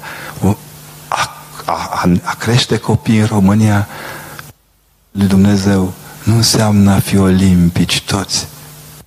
Sau să fie oameni, mâini întinse, obraze date spre, obrazuri date spre sărut. Înseamnă a-ți păstra prieteniile, a-ți cultiva non-indiferența față de ceilalți. Cum le răspundem celor care încearcă să ne convingă să credem în yoga, reiki, păi faceți crucea mare, numele Tatălui și al Fiului și al Sfântului Duh. Amin. Atât. Nu trebuie mai mult. Și închideți discuția că s-ar putea să vă seducă. Șerpișorii întotdeauna au talent. Ce părere aveți despre inseminarea artificială? Am mai spus-o și zile trecute, nu pot să-mi dau cu părerea despre o metodă acceptată prin lege în statul român. Cred că este o, un efort în plus făcut de părinți, care nu întotdeauna este acoperit de rezultate. Sper să vă iasă. Ca să fiu duhovnicesc prin căsătorie, ce atribuții, ca fiu duhovnicesc prin căsătorie, ce atribuții am față de nașii mei? Păi, putem să ne întoarcem la ziua anunții. Nașul vă stat în dreapta, nașa în stânga, în dreptul icoanelor de hram. Nașii sunt hramul familiei. Trebuie să știți că întotdeauna când vă întâlniți cu ei, trebuie să-i onorați cu maximum de prietenie. Pe vremea când nu erau inventate bufete suedeze, cateringul, când veneau nașii se punea masă bună să se cinstească hramul casei. Asta era. Noi ne-am cam pierdut hramurile. Ce dar față de nașii de botez. Păi ei și-au asumat riscul de spune lui Dumnezeu că sunteți copiilor sufletești. Sigur că datoriile sunt aceleași. Trebuie să-i prețuiți, chiar dacă între timp au îmbătrânit și nu vă spun nimic. Nu v-au spus nimic nici când vă țineau în brațe, că doar habar n-aveam cine sunt. De ce a fost ales Iuda să-l vândă pe Mântuitorul? Nu. Întrebarea corectă ar fi de ce a ales Iuda să-l vândă pe Mântuitorul? Hristos nu-și alege vânzătorii, ci vânzătorii își aleg momentele proaste în care să-l vândă pe Hristos. La Iuda e o chestiune de card. A vrut să aibă cardul plin. Lucra într-o multinațională religioasă și a vrut neapărat să aibă cardul plin. Care trebuie să fie atitudinea mea față de finii mei de cununie? Ce atribuții am față de ei? Păi ca orice mamă spirituală. Uh, să le zicem. La 8, 8 și 15 ni se comunică faptul că va trebui să încheiem. Urmează alt program în sală. O să încheiem. La 8, 8 și 15 dimineața. O să ne fie mai greu. Sigur, da. Aici e o scrisoare foarte lungă și grea. Ce părere aveți despre ecumenism? Dar despre sinodul din Creta. De ce ierarhii români nu s-au opus sinodului din Creta în timp ce alte biserici ortodoxe din alte țări nici măcar nu au participat? De ce preoții din România care s-au opus acestui sinod au fost catalesiți deoarece în canonul 15 din sinodul 1-2 Constantinopol se stipulează că preoții care nu pomenesc episcopii eretii sunt de lăudat nici de cum de catalesit. Exemplul de erezii, căsătorii mixte. Păi, oameni buni, pe jumătate din, Sfântul, din satul mare stă pe căsătorii mixte. Dumnezeu să mă ierte. E vreunul care nemtu domn Rumanu prin familia lui? Pe ce Dumnezeu de lume trăiți? Pe, pe lumea sinoadelor inventate? Biserica, în primul rând, e pastorală, răspunde nevoilor poporului. Și oricum, vă rog să mă credeți, dumneavoastră, ca Mirian, nu o să vă ceară nimeni să-l conunați tot la noi vor veni la preot și va trebui să găsim soluții. Să recunosc celelalte culte ca și biserici istorice. Păi și ce ați vrea, să ștergem istoria? Inventăm un cuvânt prin care să ne scuipăm în loc să acceptăm un cuvânt prin care ne, ne împăcăm ca oameni? Ce ar fi Sfântul ce ar fi satul mare dacă ne-am luat la bătaie ortodoxi cu catolici de dragul dumneavoastră al mâncării? Atât de împotriva sinodului de la Creta au fost celelalte biserici, încât acum la București s-au întâlnit, au slujit. Cred că celor anticreta le stă în gât că a venit Patriarhul Chiril la București. Chiar cred. Va trebui să-i mulțumesc uh, Părintelui Patriarh Chiril personal, în ciuda gurii mele mari, ogănit uneori împotriva rușilor, că a venit să ne salveze de proprii noștri ruși. De oameni care nu pricep că în sine biserica e comuniune, nu e distorsiune, că nu luăm din sinoade doar ce ne convine și din canoane doar ce ne convine. Preotul care nu-și pomenește episcopul nu mai este preot. Este un antreprenor de pompe funebre. Îi se preia antimisul și poate pomeni pe cine vrea mușchiul lui, dar în biserica construită cu al cărui mușchi îl pomenește, nu acele care l-a sprijinit în toată activitatea sa pastorală. Oricum, rămân la ideea că Dumnezeu de omul unei singure cărți și a prost tradusă. E bine preotul să ceară bani și să vorbească de bani după predică? Nu. Preotul nu trebuie să vorbească despre bani niciodată. Nu ne dați bani. Curentul electric care vine în Sfânta Biserică este darul Duhului Sfânt. Ca și căldura. Avem căldura de la biserică oferită prin, pentru rugăciunile cu viosului Pafnutie, iar uh, uh, ferească Dumnezeu, copiii noștri, ai preoților, sunt, au niște pachetele speciale de gratuitate, prezintă legitimația de copil de preot la magazin și toată lumea, a, ați venit, poftiți, cu ce vă mai servim? Sigur că nu trebuie plătiți de comunități, că doar nu comunitățile îi folosesc pe preoți, îi folosesc marțienii. La noi trebuie să vină marțienii să zică ăștia de la SF. Uh, sigur că trebuie să fie decenți în a cere și niciodată să sară calul. Aseară am mai avut o discuție cu un tovarăș care se lua de mercedes preoților și a zis, nu, pe mine mă întrec, că n-am mașină, n-am casă, vai de capul meu, habar n-am să conduc o mașină.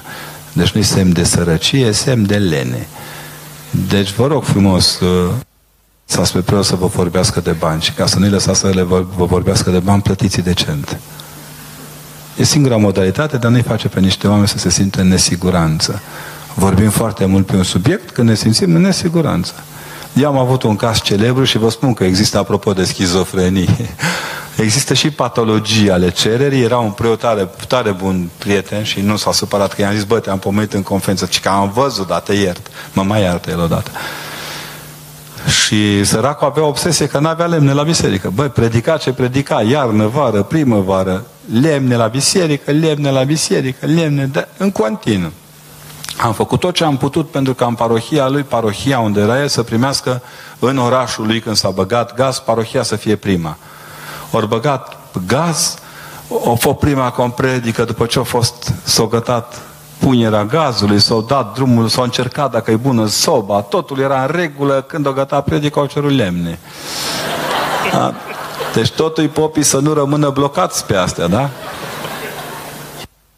În mod normal, preotul nu poate să ceară nimic, decât ceea ce scrie în dar e bine să înțelegem că uneori trebuie ajutat să treacă mai ușor peste propriile greutăți. Ce să facem? Preoții sunt încă oameni. Cum vedeți dumneavoastră iubirea de sine din punct de vedere biblic? Este sau nu o erezie? Măi, oameni buni, să ne înțelegem. Erezie înseamnă abaterea de la credință, de la învățătura de credință. Egoismul este o pornire personală. Nu e eretic omul egoist. E da? Am trei copii. Cel mai mare are șapte ani, cel mai mic are patru ani și duminica când îi pregătesc de Sfânta Liturghie că ei nu vor să meargă la biserică, iar când totuși îi duc la biserică, mă întreabă într-una când mergem acasă. Cum să reacționez ca mamă? Rugați-l pe tată să meargă doar cu un singur copil într-o duminică, dumneavoastră cu al doilea copil în altă duminică și al treilea copil mergeți ori unul, ori cealaltă în duminica a treia. Între timp, în drum spre biserică, arătați-le pizzeria cea mai bună de lângă biserică și spuneți după ce mergem la Dumnezeiasca liturghie, Așteptăm pe tati și pe celor dai frații tăi și ne luăm prânzul în pizzerie. Vă costă un pic, dar merită. Vă rog eu mult, nu-i târâți pe copii la biserică. Biserica în care ești târât îți devine de nesuportat la adolescență și maturitate. Așa. Până unde merge ascultarea de duhovnic? Până limita ascultării de duhovnic e dată de inteligența duhovnicului ăla e nărod, evitați ascultarea. Se poate întâmpla să vă ceară niște prostii. Chiar niște prostii. Fiți cu minți, ascultarea, oricum preoții nu vă cer lucruri imposibile. Dacă vă referiți la vreun părinte care vă dă 42 de acatiste pe zi și 140 de metanii, să știți că mai știu unul care tocmai l-am escus din biserică, care dădea umăr. Atenție, nu vă jucați cu magia rugăciunilor, că nu iese.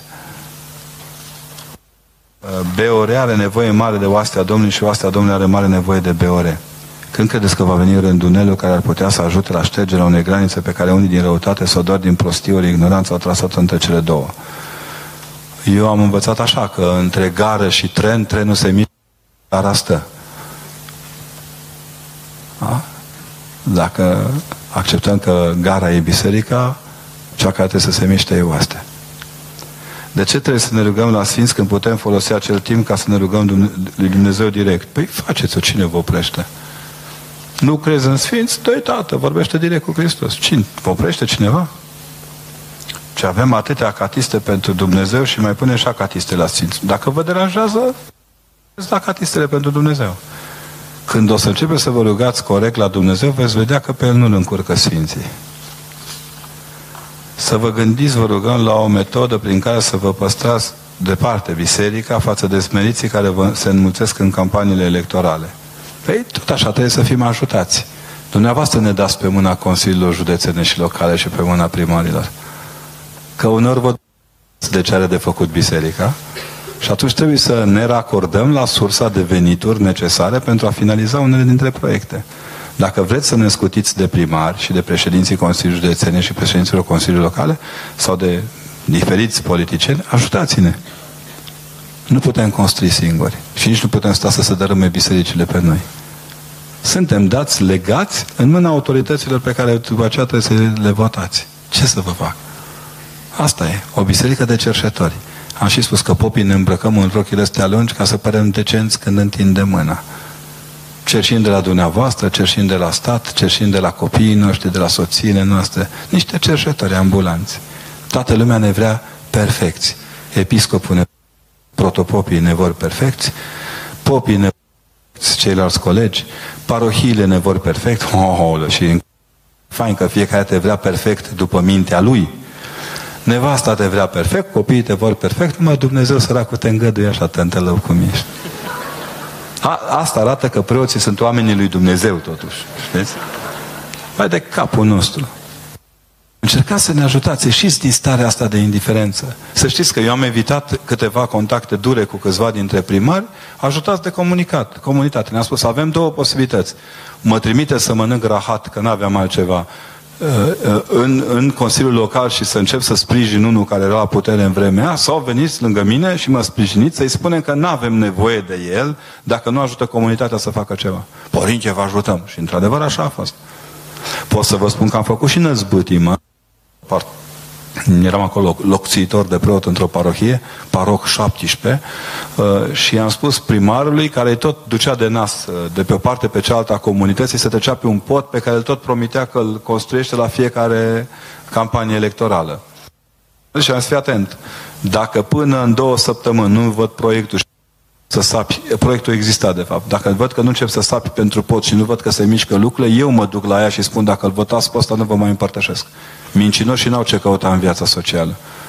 Gata, părinte, îl facem. Știți că în trei săptămâni am avut potul gata. Avantaj, Segărceanu. Adică, până la urmă, chiar trebuie să le spunem, băi, nesimțiților, ne mințiți cu sute de promisiuni. Nu știu de unde le mai scot. Nu știu de unde le mai scot. Unele și le țin, să știți. Ălea care ne-au spus că vor face din protecția homosexuală principala, principala literă de lege a anilor viitori, văd că se încăpățânează să țină toți indiferent de partid. Dar la alelalte trebuie să fii foarte nu poate trăi în afara, că ziceți, să trăiți în afara politicului. Serios? Putem trăi în afara politicului? Putem, dar doar dacă ne batem în cuie pe perete. Cum pot să o fac pe sora mea mai mare să nu mai fie atât de enervantă? Zâmbiți mai drept, pupăciți-o. Luați corcodușe. Mai dați și din ciocolata aia primită, o fticăcioasă de puștoaică mică. Eu știu cum e să fie la mic. De surorile mari sunt enervante doar pentru că ea mici sunt niște copii foarte cuminți. Și buni. Și așa niște... Uh, Aduceți aminte că a fi mare este o onoare, nu un chin. E mai bine să gândim rațional sau emoțional? Să gândim. E bine să gândim. Dacă te întorci mereu la o persoană, înseamnă că e iubire adevărată? Depinde prin câte persoane mai treci între timp.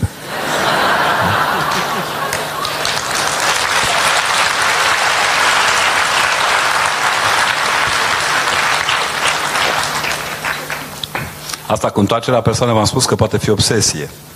Da? Tu cochilă, tu nu-l vezi pe ăla, e bețivă. Da, eu îl iubesc, mă sacrific pentru el și o să fac totul. Eu știu că... Băi, femeie, uite-te la, la el la șaptea nevastă, bea cu găleata. Da, da, eu îl iubesc, eu sunt conștientă că va lucra Domnul prin Bine, du-te și mărită-te. Se mărită după o lună. Ce mă fac un nebun ăsta că mă bate noaptea, face pipi în pat, vomite tot timpul. Păi nu ți-am spus, păi da, da, am crezut că îl schimb. Dacă vă întoarceți așa la persoane, spital și la satul mare, nu? Cu pastiluțe, cu... Cum ne putem apropia de Dumnezeu în afară de rugăciune? putem apropia prin toate cele. Să știți că uneori și cu răutate ne apropiem. Suntem răi, răi și ne smerește Dumnezeu cu câte una, pentru că El nu se depărtează niciodată. El e acolo. Nu este mai benefic pentru un copil să fie crescut de un cuplu de homosexual decât într-o familie în care părinții se ceartă, se bat. Da, homosexuali sunt niște sfinți. Da. Niște sfinți, n-au nicio patimă. Nici o patimă. Toți dintre ăștia mari care au murit, n-au murit de la trafic de droguri. Nu. Nici de la consum excesiv de alcool. Nu. Ei sunt niște oameni desăvârșiți. Nu mai luați de bune toate prostile zise în jur. Fără îndoială că între ei sunt oameni de mare. N-am nicio îndoială. Dar nu cred că cineva își dorește să Ia să zic o prostie. Doamne, bine că m-am oprit. Doamne, îți mulțumesc.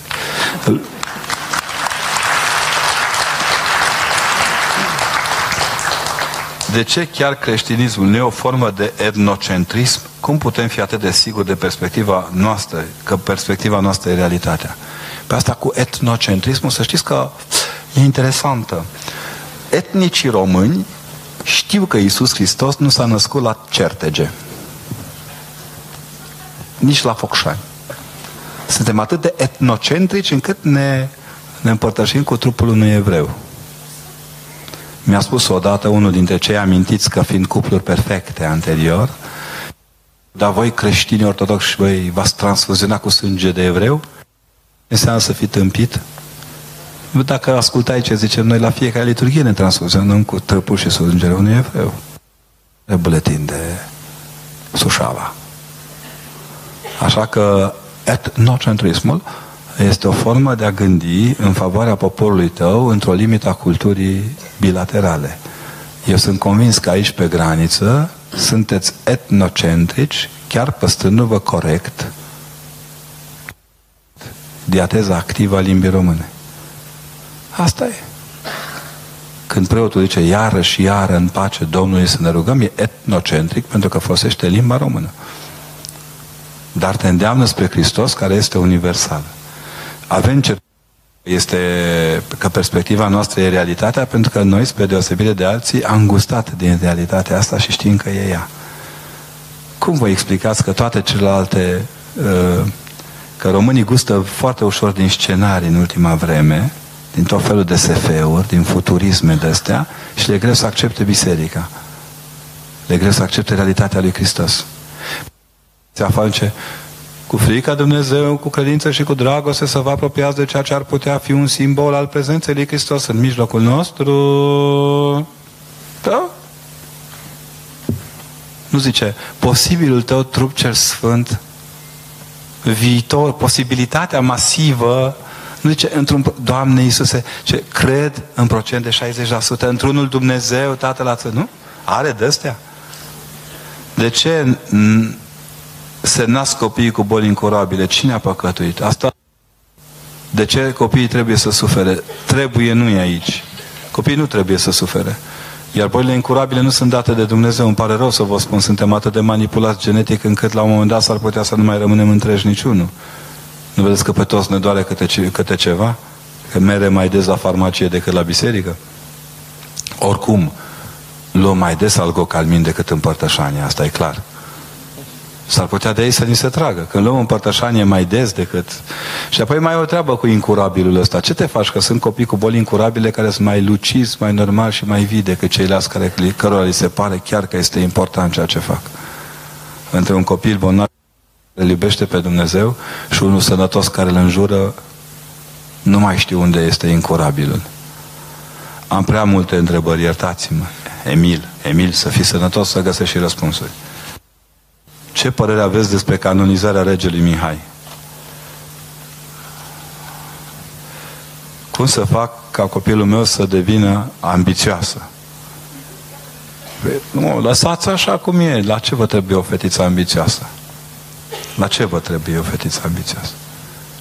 Ca să devină una dintre marile vedete ale României? Fiți cu minți. Lăsați-o să fie o mămică. Învățați-o să fie o mămică bună. Apropo de canonizarea regelui Mihai, mi se pare uh, un, un delict de curtoazie duhovnicească să gândești despre asta în vremea de acum. De ce există atât fart, fast, a, fast, furt, merge. De ce există atâta fast în biserică și în cadrul Sfintei Slujbe? Ca să încercăm să vă spunem că există și o altă lume decât cea în care trăim.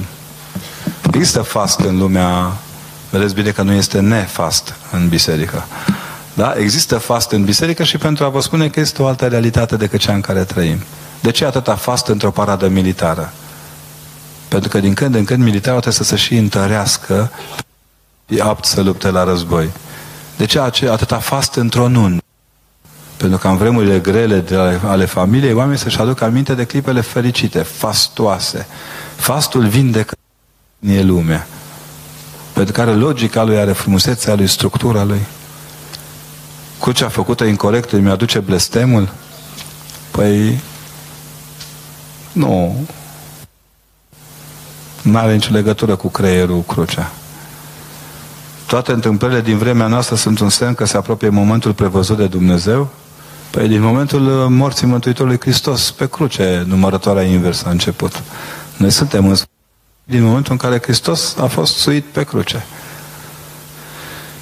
De ce pentru sfințirea uleiului la Sfântul Masă se rostește de șapte ori rugăciunea, iar pentru transformarea pâinii și a vinului în trupul și sângele Mântuitorului rugăciunea e zisă numai o singură dată?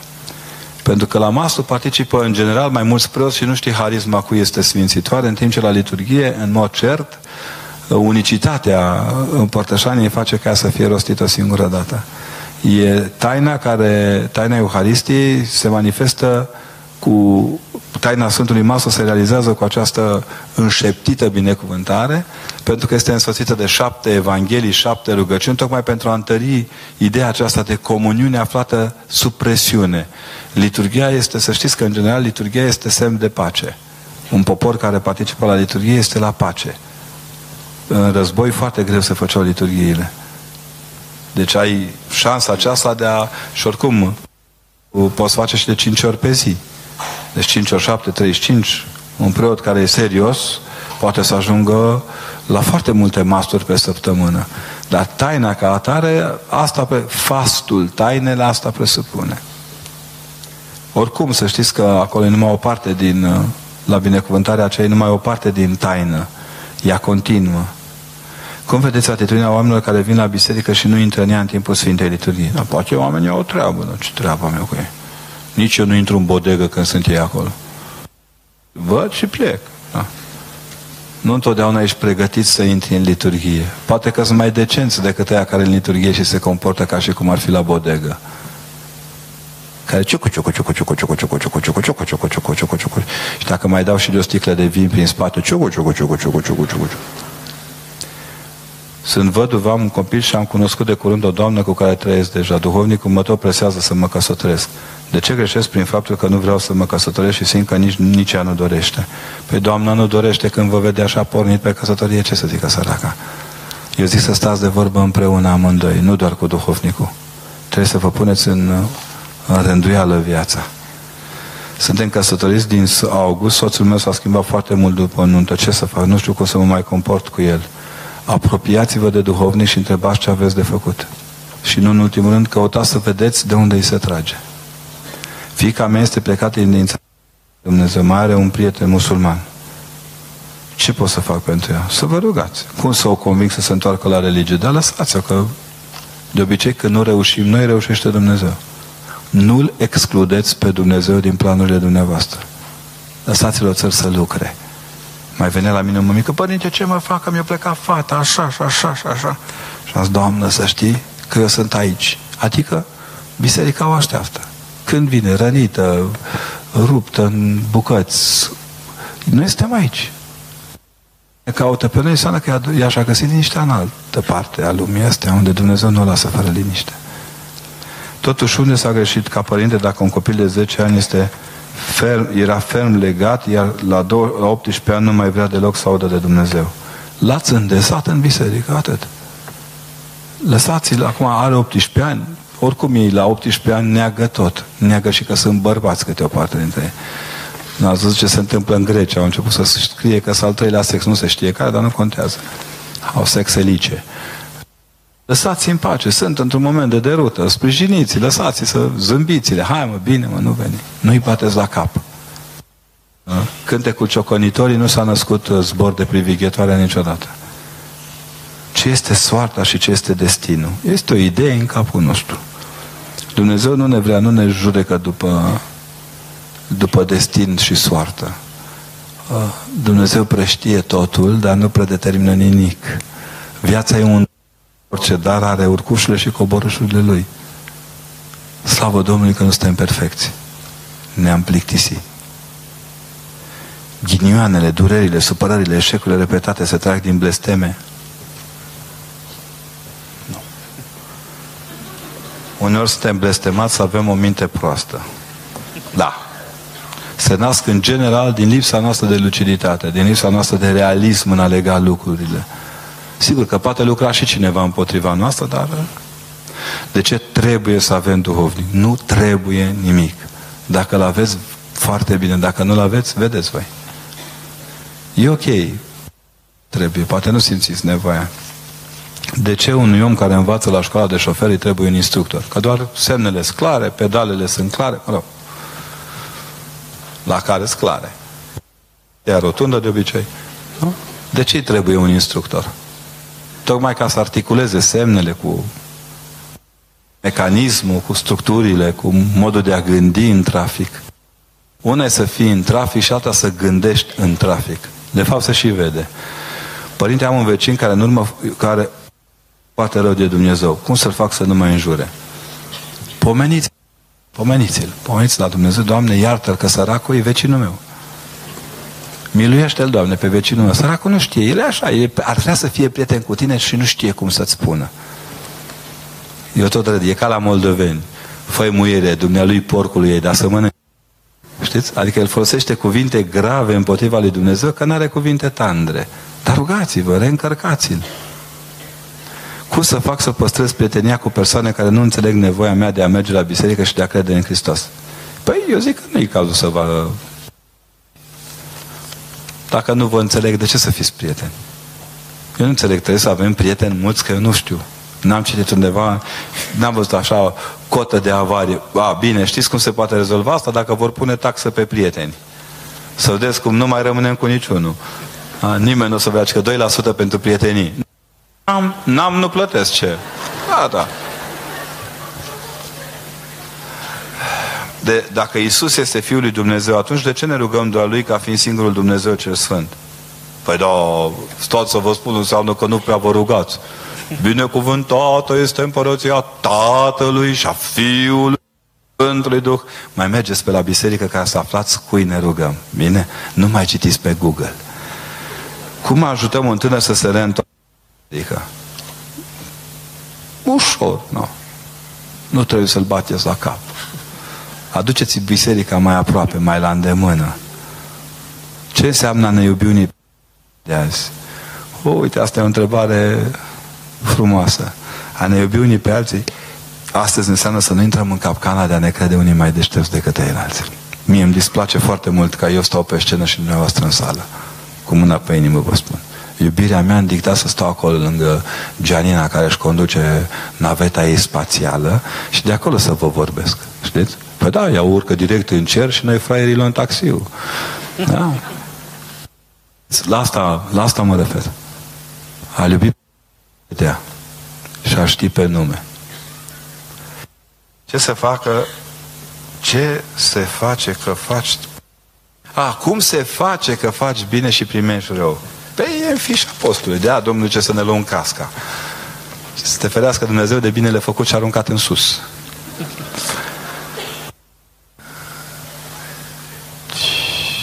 Deci, având în vedere că homosexualitatea este o dereglare la nivelul hipotalamusului, vedeți că luați premiul Nobel.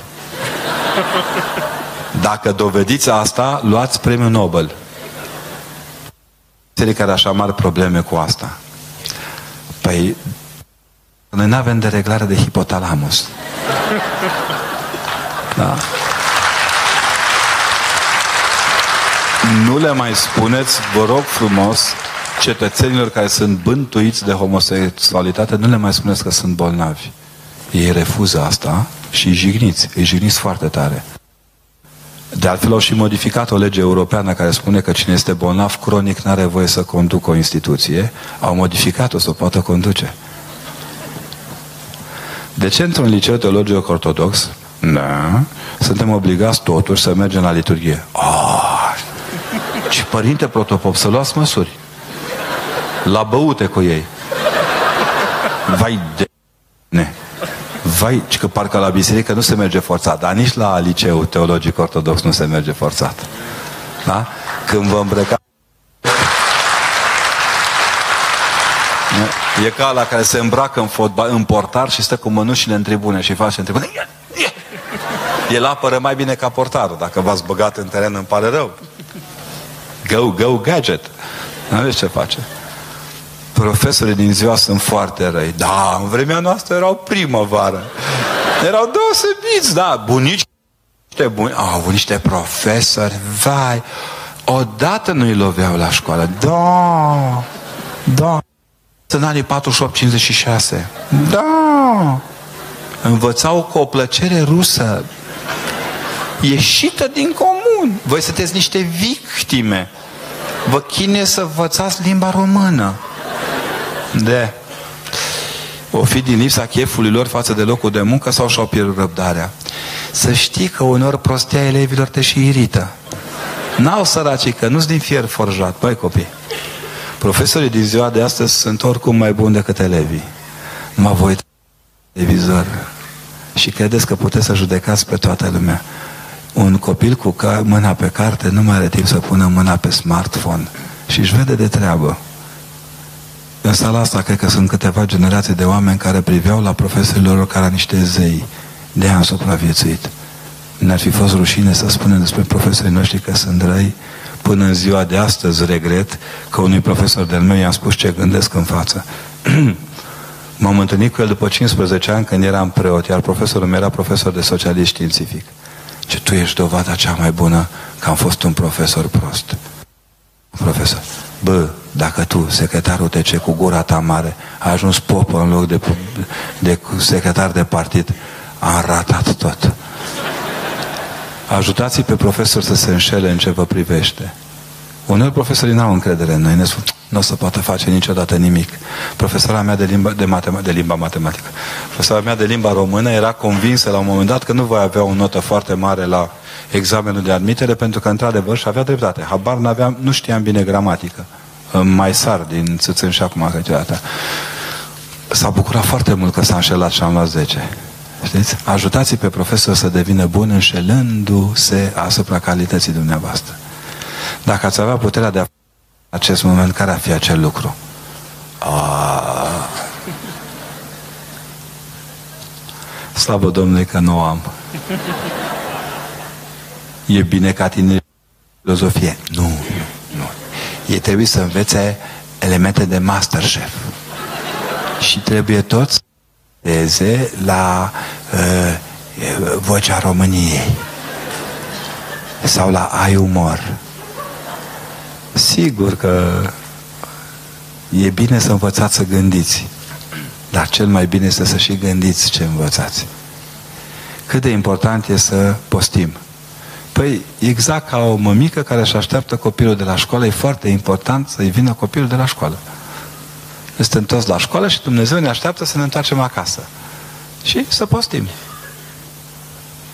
Ce părere aveți despre vaccinuri? Este bine sau nu să ne vaccinăm copiii? Asta întrebați-vă medicul de familie. Da? Că așteptați de la biserică să-și asume responsabilitatea în locul dumneavoastră. Nu mai dați cu piatra noi. Chiar nu putem să vi le zicem pe toate. Cum putem trece peste faptul că cele colegii ne bagiocoresc pe noi cei care ne învățăm și nu înjurăm? Să nu începe să înjurați, că nu. Eu până la 18 ani n-am prea înjurat, dar am făcut armata și într-o lună am recuperat. Lăsați să vă batjocurească. De fapt, batjocura asta este ca la vecinul la care îl înjură pe Dumnezeu. Ei vă invidiază. Știți, vă invidiază tare, rău. Și n-au cum să-și manifeste invidia decât prin răutăți. Fiți cuminți. Așa, vă rog să-mi spuneți cum să procedez cu adolescentul de 18 ani care a făcut o clasă la liceu ortodox, iar acum nici nu vrea să mai spun o rugăciune. Păi e clar că s-a săturat copilul. L-ați băgat într-un sistem care nu i se apro... Ceva s-a stricat în mecanismul lui. Nu-l certați. Opt ani de ortodoxie înseamnă mult. A avut el o ispită undeva, a sărit vreun profesor deosebit, un preacucernic și mai deosebit.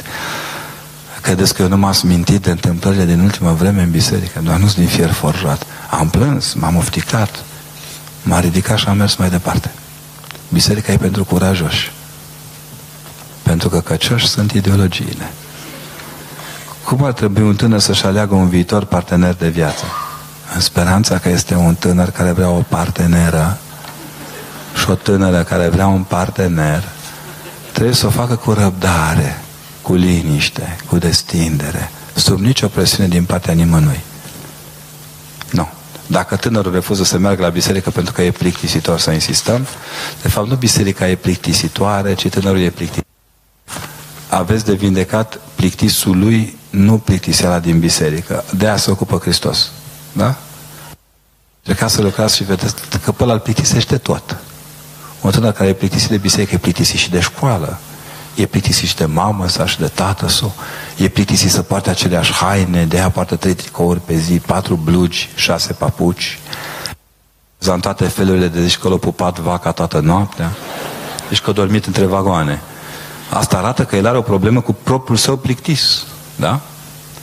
cât de mult contează acceptul și binecuvântarea părinților în momentul în care vei întemeia o familie și cât de mult îți poate afecta viața de familie, dezaprobarea sau refuzul lor. Păi acum e bine să mergi binecuvântat de părinți înainte, dar ei să n-aibă obsesii, știți? Nu lua pe ăla, că e de neam prost, dar este neam bun, dragă. Bunică toți în borta de vin cu care se îmbăta, unde se îmbăta unchiul su. Da? Și tată, su un nemernic. Bea toată țuica produsă de tată, tu, care e un nevinovat. El doar o produce. E un sfânt părinte cu moaște în viață. Da? Deci dacă îți dă astea, adio și n-am cuvinte, dar dacă sunt chestii serioase, cereți binecuvântarea. Să știți că părinții joacă rolul episcopilor în casă. Frâng pâinea cu două mâini, dăruiesc de obicei copilor cu două mâini. Pun o întrebare care mă apasă de mult. Nu ci că aș vrea să mă mut într-o casă împreună cu prietenul meu. În altă cameră, la alt etaj. Ce credeți dumneavoastră despre acest lucru? Tu, fătucă, Dumnezeu să mai ierte. Nu, fii atentă. Evită, dragă, să fii năroadă. Nu parca acolo. Creți. De ce pleci de acasă? Casa ei unde te întoarce?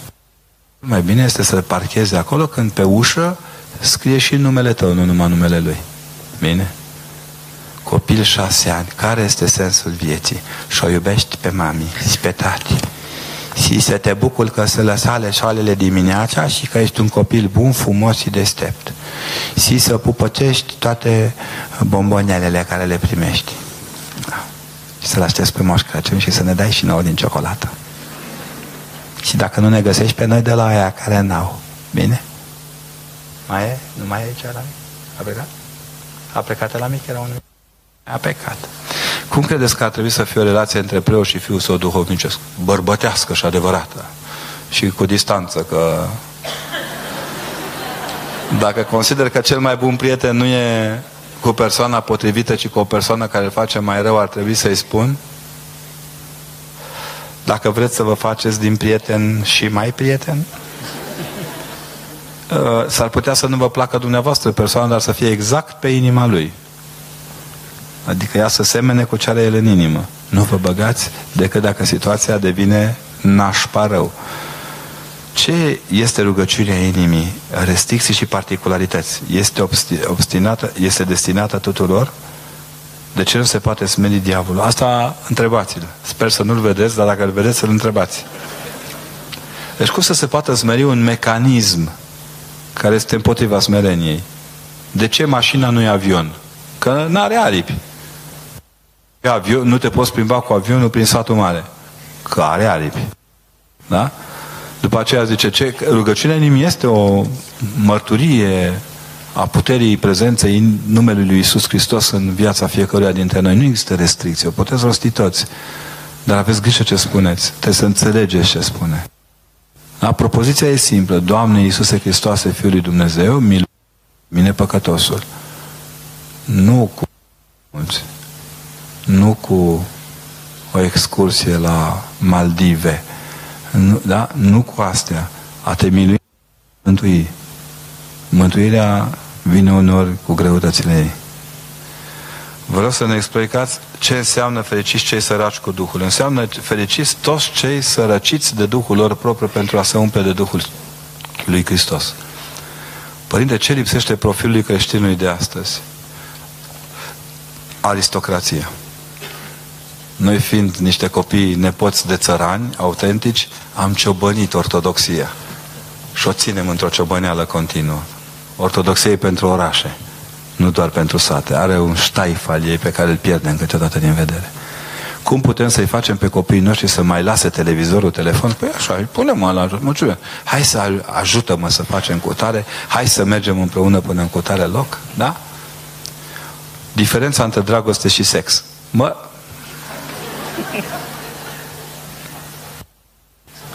Bine că nu m-ați întrebat asemănarea. Ce copii în post, copiii se fac în pat. Uh, diferența e simplă. Când uh, sexul e fără dragoste, rămâne sex. Mi se iubesc și după ce nu mai fac sex, da? Există o vreme când te iubesc și te vreau, se transformă în și te suport. Exemplu de model ideal al femeii. Nu cred că există altceva în afară de Maica Domnului, dar trebuie să recunoaștem, este de neatins. Dar al bă la societatea de astăzi, modernism. Cred că trebuie să fie lucid. Bărbatul de astăzi trebuie să fie demn de iubire. Atât. Victimizarea vine de la diavol, spovedania cazul avortului trebuie să fie bazată pe o credință sinceră. Așa, așa. A, așa mi-a explicat cum trebuie să încurajez eu femeile. Uite, vă doresc foarte uh, să publicați material într-o revistă parohială. Părinte Protopop vă dau biletul. Ce este destinul? Nu este? Evrei au distinții foarte înalte peste tot în lume.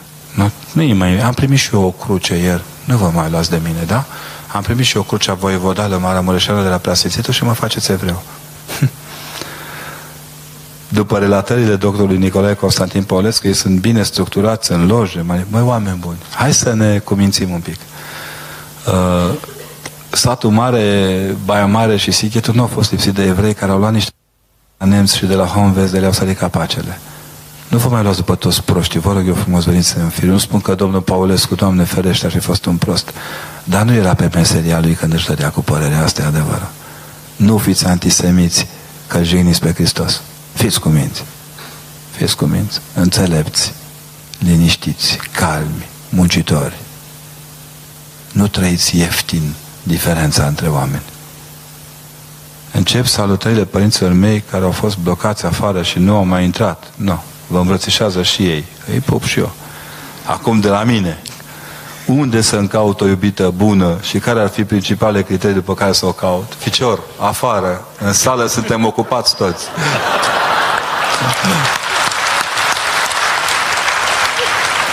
Acum iartă-mă că l-am luat peste picior, recunosc și am piciorul mare. Nu poți să cauți iubite unde nu sunt. Îi vezi pe câte unii că își caută iubita la televizor. Nu. Pe net. Dacă o iei de pe net, dă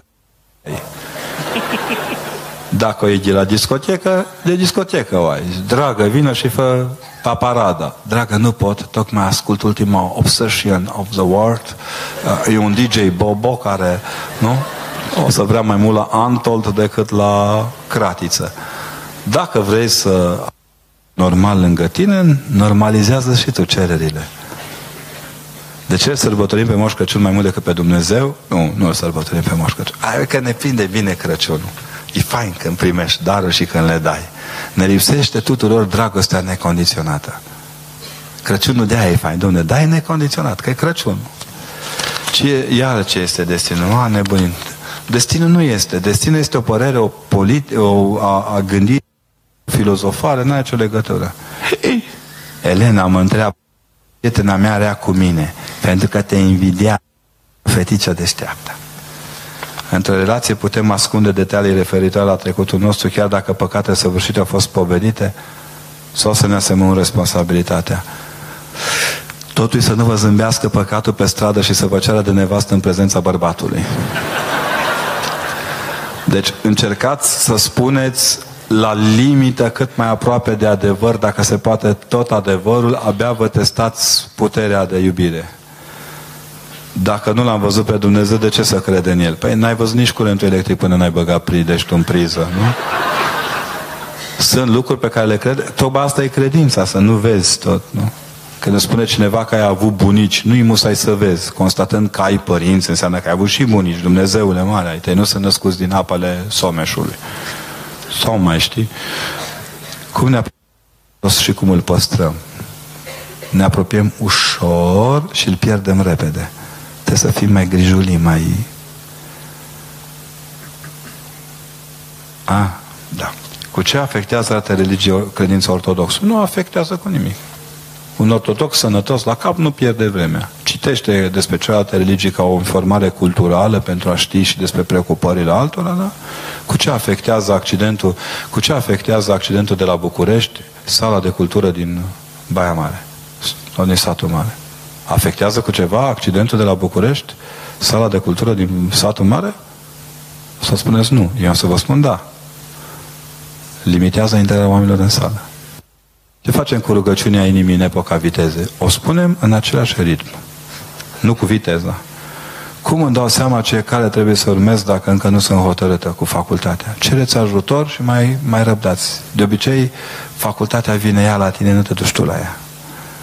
De ce este așa viața asta? Nu. De ce trebuie să murim? Nu. Din cauza la doi oameni, alte miliarde de oameni trebuie să sufere. Nu. Mm, slavă lui Dumnezeu că Hristos a înlocuit deceul ăsta cu învierea. După învierea lui Hristos, întrebările astea n-au sens. Se pot căsători verișorii de gradul 3 dacă se face deslegare din partea preotului. Mm, trebuie să mergeți la părintele să vadă ce grad sunteți, ca dumneavoastră ziceți trei, dar nu sunteți trei și deslegarea nu de popa, o de episcopul. Că e treaba dumnealui. Cum scăpăm de stresul din ziua de azi? Păi, cu pastiluțe, cu preocupări fizice, nu vedeți că toată lumea aleargă? Unii sunt chiar stresați să alerge găsim lucrurile care ne fac bine, care ne bucură, care ne prind bine, care ne fac să zâmbim. Stresul este combătut prin zâmbet. Deci, bă, este, te bă de aici, bă.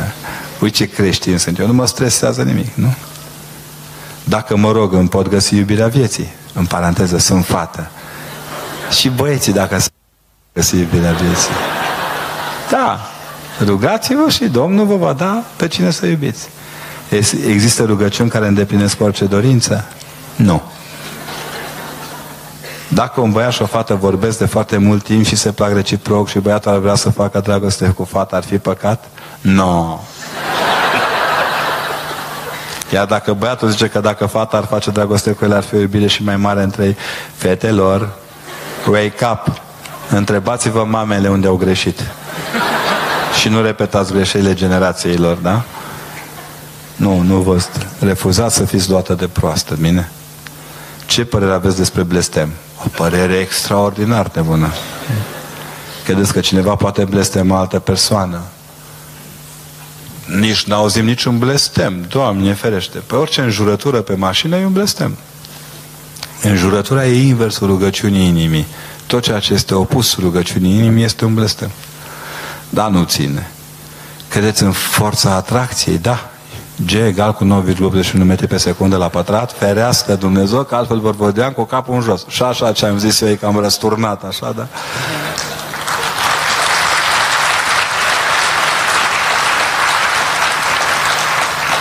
În rest, sunt două întrebări despre care nici nu are o să discutăm. Da, sunt păcat și cred că, din, din păcate, în mintea copiilor li se spune că dacă uh, încearcă să fie tată și mamă mai înainte de căsătorie e mai important decât să fie tată și mamă după căsătorie.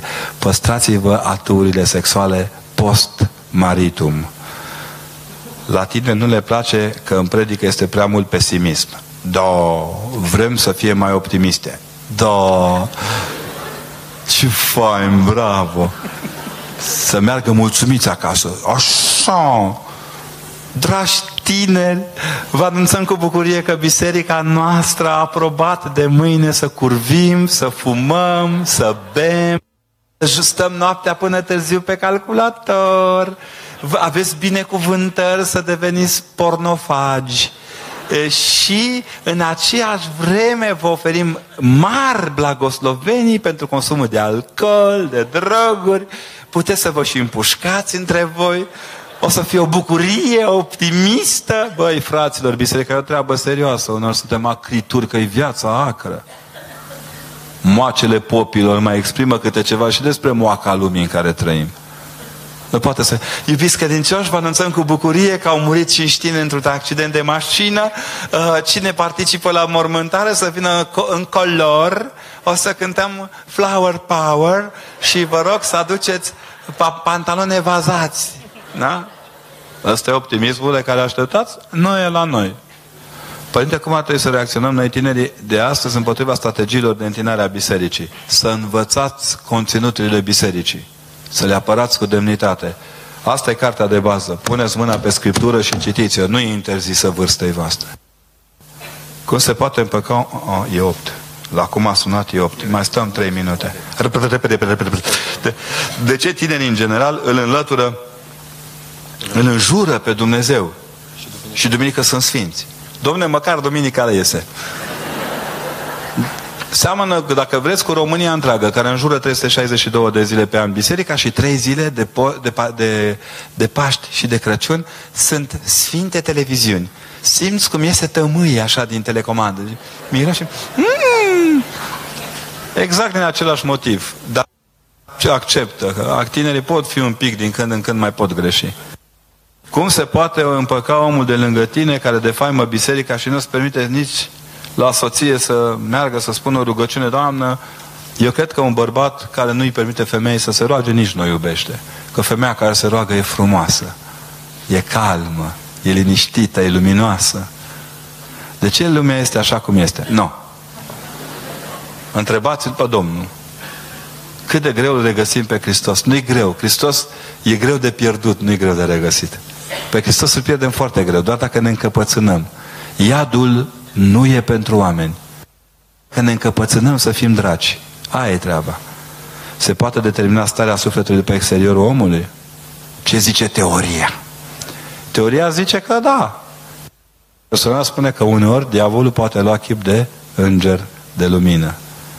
Cine este Dumnezeu sau ce este Dumnezeu? Dumnezeu e Dumnezeu. Faceți cunoștință cu El. Dacă Citiți atent măcar textele colindelor, dacă altceva nu puteți citi, o să vedeți că e ușor. De ce pe băiat și pe viitoarea noră nu-i pot convinge să se căsătorească? Stau împreună de mult timp, oare nu sunt de acord părinții ei? Și nu ne cunoaștem, cred că sunt divorțați. Doamnă, divorțul nu te face prost. Divorțul doar te întristează. Deci nu dați vina pe divorț că oamenii nu trimit fata la biserică. Eu zic să vă rugați mai cu tandrețe. N-am văzut boală la noră să nu vindece iubirea soacrei.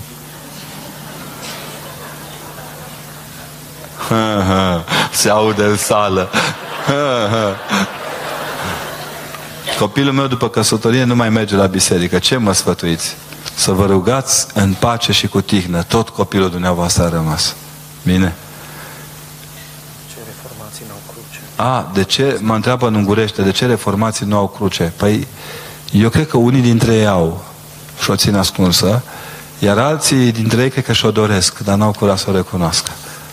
Eu uh, îmi exprim uh, de fiecare dată regretul că nu putem să fim niște ortodoxi mai tandri și mai, uh, mai inimoși, să-i facem să vadă crucea care ne pe noi, nu pe ei.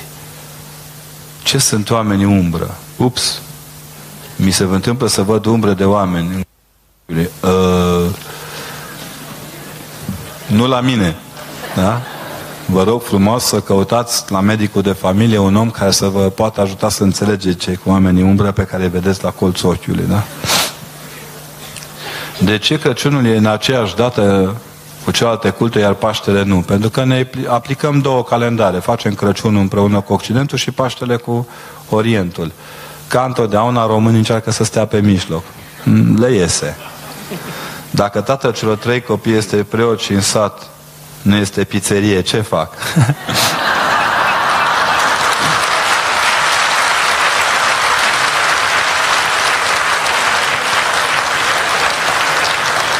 Atunci faceți pizzeria acasă. Dați drumul la TV Trinitas și în timp ce învățați să facă plat, blatul de pizze, învățați că se poate vedea liturgia și la televizor, dar din când în când îmbrăcați pe copii și mergeți la biserică mai din timp. Știți, ca să vadă comunitatea că mai de sufletul lor preotese săracele. Toată lumea le răstignește, copiii, bărbatul, comunitatea. Ferească Dumnezeu să lipsească o preoteasă două duminici de la liturghie. Vin femeile pintea cu baticele lor zburând. Doamnă, nu vă mai luați după ei, încercați să vă fixați ritmul vieții dumneavoastră și țineți de el. Copiii au nevoie de mamă, nu de preoteasă. Dacă veți fi o mamă, comunitatea va avea și o preoteasă foarte bună. A? Am greșit? Vă rog să explicați faptele Apostolilor, capitolul 10, versetul 46-47, slavă Domnului că am Biblia la mine. Apropo, pentru cei care comentează că n-am niciodată Scriptura la mine, mulțumim. Așa? Dacă mai este valabil și în zilele noastre, versetele, trebuia să ne așteptăm ca să stea. Versetele sunt despre vorbirea în limbi. Capitolul 46, 47. Câți auzeau pe ei vorbind în limbi și slăvim pe Dumnezeu, atunci a zis Petru, poate oare cineva să oprească apa ca să nu fie botezați aceștia care au primit Duhul Sfânt ca și noi? Și uh, mă întreabă dacă mai e valabil și astăzi vorbirea în limbi. Uh, astăzi avem alte harisme mai importante decât vorbirea în limbi. Știți că, de exemplu, când te laudă cineva ca popă și spune Vai, părinte, ce frumos ați predicat, tu trebuie să zici, îmi pare rău, nu-i predica mea, e predica bisericii. Vai, părinte, ați făcut o rugăciune și s-au vindecat nepoate mea, îmi pare rău, nu-i rugăciunea mea, e rugăciunea bisericii. Spre deosebire de secte care susțin că harisma este particulară, biserica susține că toate harismele sunt comunitare, adică în folosul comunității. Nu ne-ar folosi la vorbirea în limbi. Noi abia putem să folosim vorbirea în limba română ca să-i convertim pe oameni, iar uneori mi-e teamă că nici vorbirea în limba română nu e suficientă. Eu personal am participat în repetate rânduri la câteva conferințe la care au fost și vorbitori în limbi. Era interesant. La un moment dat ne-am pus într-o ședință împreună toți, erau vorbitori în limbi de limbă franceză, erau vorbitori în limbi de limbă italiană, erau vorbitori în limbi de limbă germană, în limbi de limba engleză. Și s-au apucat să și discute asupra vorbirii în limbi. Eu, care nu vorbeam în limbi, dar vorbeam engleză, franceză, germană și din când în când italiană, le-am tradus ca să se înțeleagă între ei. Ăsta e sensul vorbirii în limbi. Ortodoxii au această calitate. Nu vă bate joc de Hristos. Eu le respect pasiunea pentru lucrurile pe care le fac, așa cum altor confesiuni a zis că fiecare se leagă câte ceva. Unul nu mănâncă carne și se ține de șabat, unul face așa, eu le tot spun. Uh, râd că am prieteni foarte apropiați care sunt, sunt pastori de alte confesiuni, știu că e un păcat să ai prieteni apropiați de alte confesiuni, e dezastru, e o erezie, este canon, este, da? Deci nu mă rog cu ei, nu sujez liturgia cu ei, ne vedem la o cafea și povestim de ce putem face pentru copii orfani. Copiii orfani nu au confesiune, să ne înțelegem, da? Și oamenii în nevoi. Și le tot spun, bă, zic, știi ce mă distrează la voi? Că adventistul zice că el crede în a doua venire, baptistul zice că el crede în botez, cale de intrare în biserică, penticostalul că el crede despre împogorirea Duhului Sfânt. Bă, ce vă chinuiți fiecare separat? Noi le avem pe toate. De asta în biserică. Da? Dacă va fi nevoie vreodată să vorbim în limbi, să mă credeți că va veni și vorbirea în limbi. Nu vă faceți griji și nu, oricum nu e asta pierderea noastră. Uh, s-au terminat uh, biletele și întrebările. Eu uh, simt că răbdarea dumneavoastră s-a terminat. Vă, nu mințiți popa. Nu, nu e frumos. Nu e frumos. Ne oprim și din nevoia. Lasă-le acolo, lasă-le. Cu cine știe cum mă înjură de mama cu să vezi.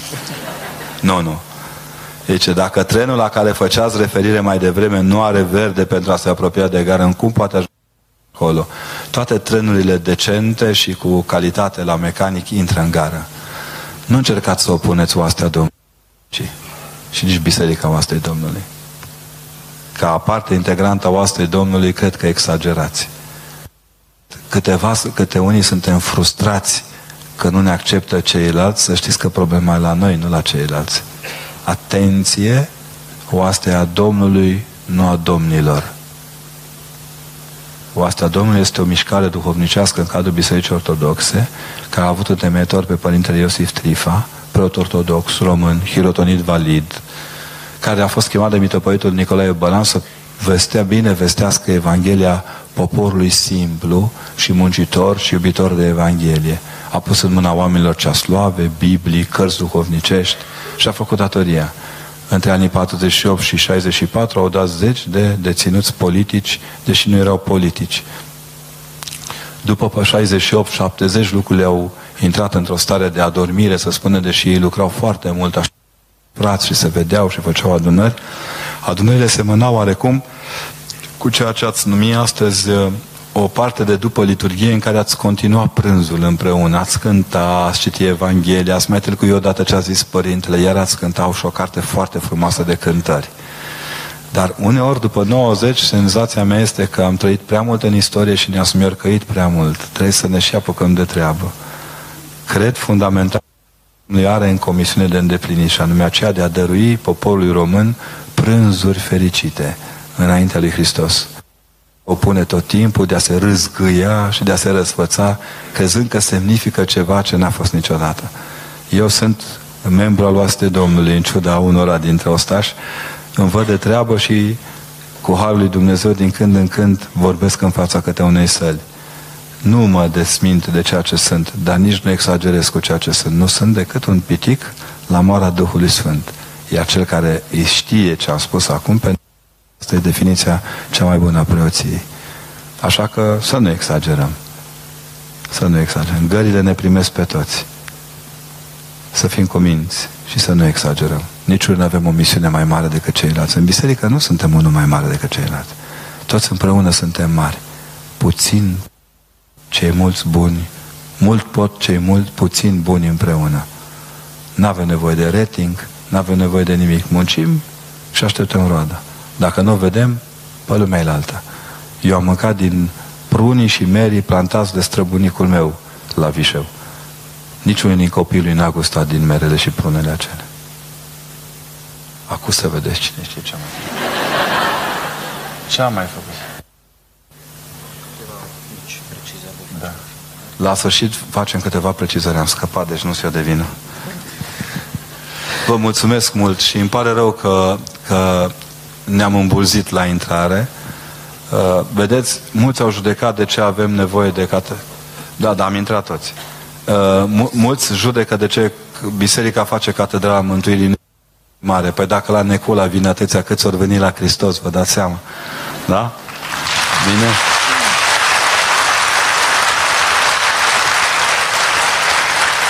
Și vreau să vă rog să dați buzna la spovedit și împărtășit. Bine? stoarceți pe, pe preoți ca să fie bucuroși și ei, ca să storci dar cu spovedanii cinstite și spre împărtășanii desăvârșite. Vă mulțumesc, vă doresc să vă iasă cozonacii buni, sarmalele să fie bine mirositoare, dar nu înainte de a vă fi sufletul curat și inima slobodă spre întâlnirea cu Hristos. Mulțumesc!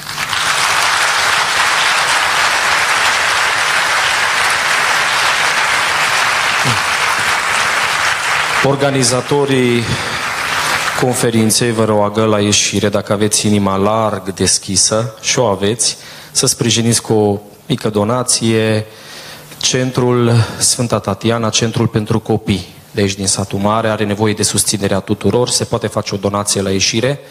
Cuvintele la final sunt de prisos, dar mulțumim din suflet încă o dată Asociației Maramureș pentru familie pentru viață și familie. Mulțumim protopopiatului ortodox Satu Mare și părintului Socolan pentru organizarea acestei frumoase serii.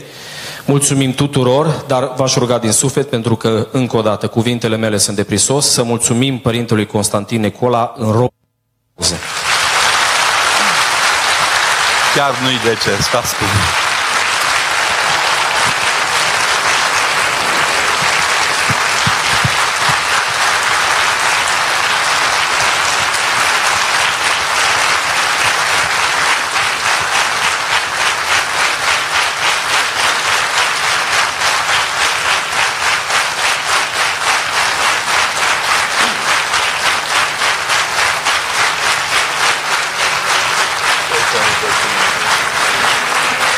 numele Tatălui și al Fiului și al Sfântului Duh, cuvine să cu adevărat să te fericim pe tine, născătoare de Dumnezeu, cea pururea fericită și prea nevinovată, și Maica Dumnezeului nostru, ceea ce ești mai cinstită decât eruvimii și mai mărită fără de asemănare decât serafimii, care fără stricăciune pe Dumnezeu cuvântul ai născut, pe tine cea cu adevărat, născătoare de Dumnezeu, te mărim. Slavă Tatălui și Fiului și Sfântului Duh și acum și pururea și în vecii vecilor. Amin.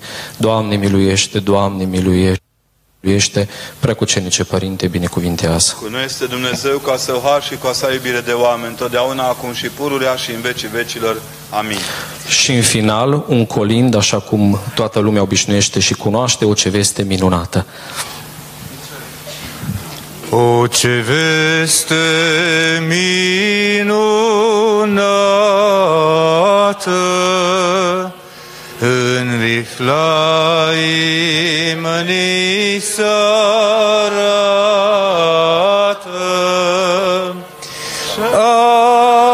Astăzi s-a născut cel fără de început, cum au zis prorocii.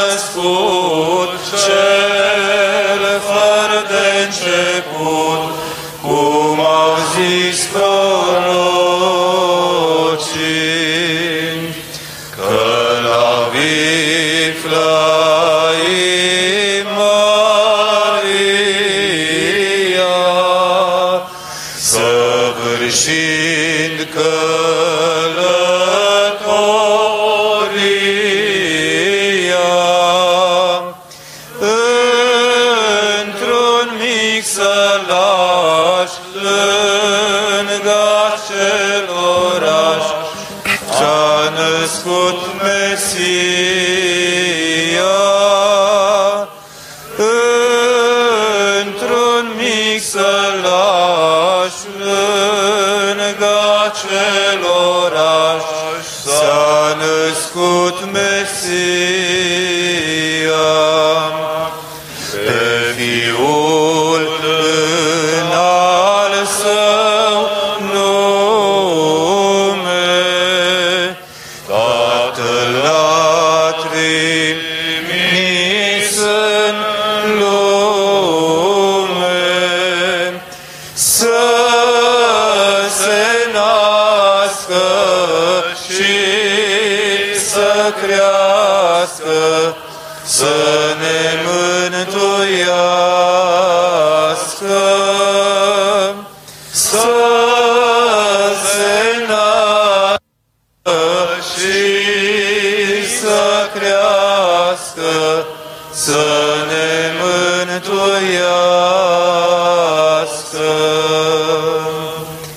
Pare rău că nu vă vedeți ce frumos sunteți, bine?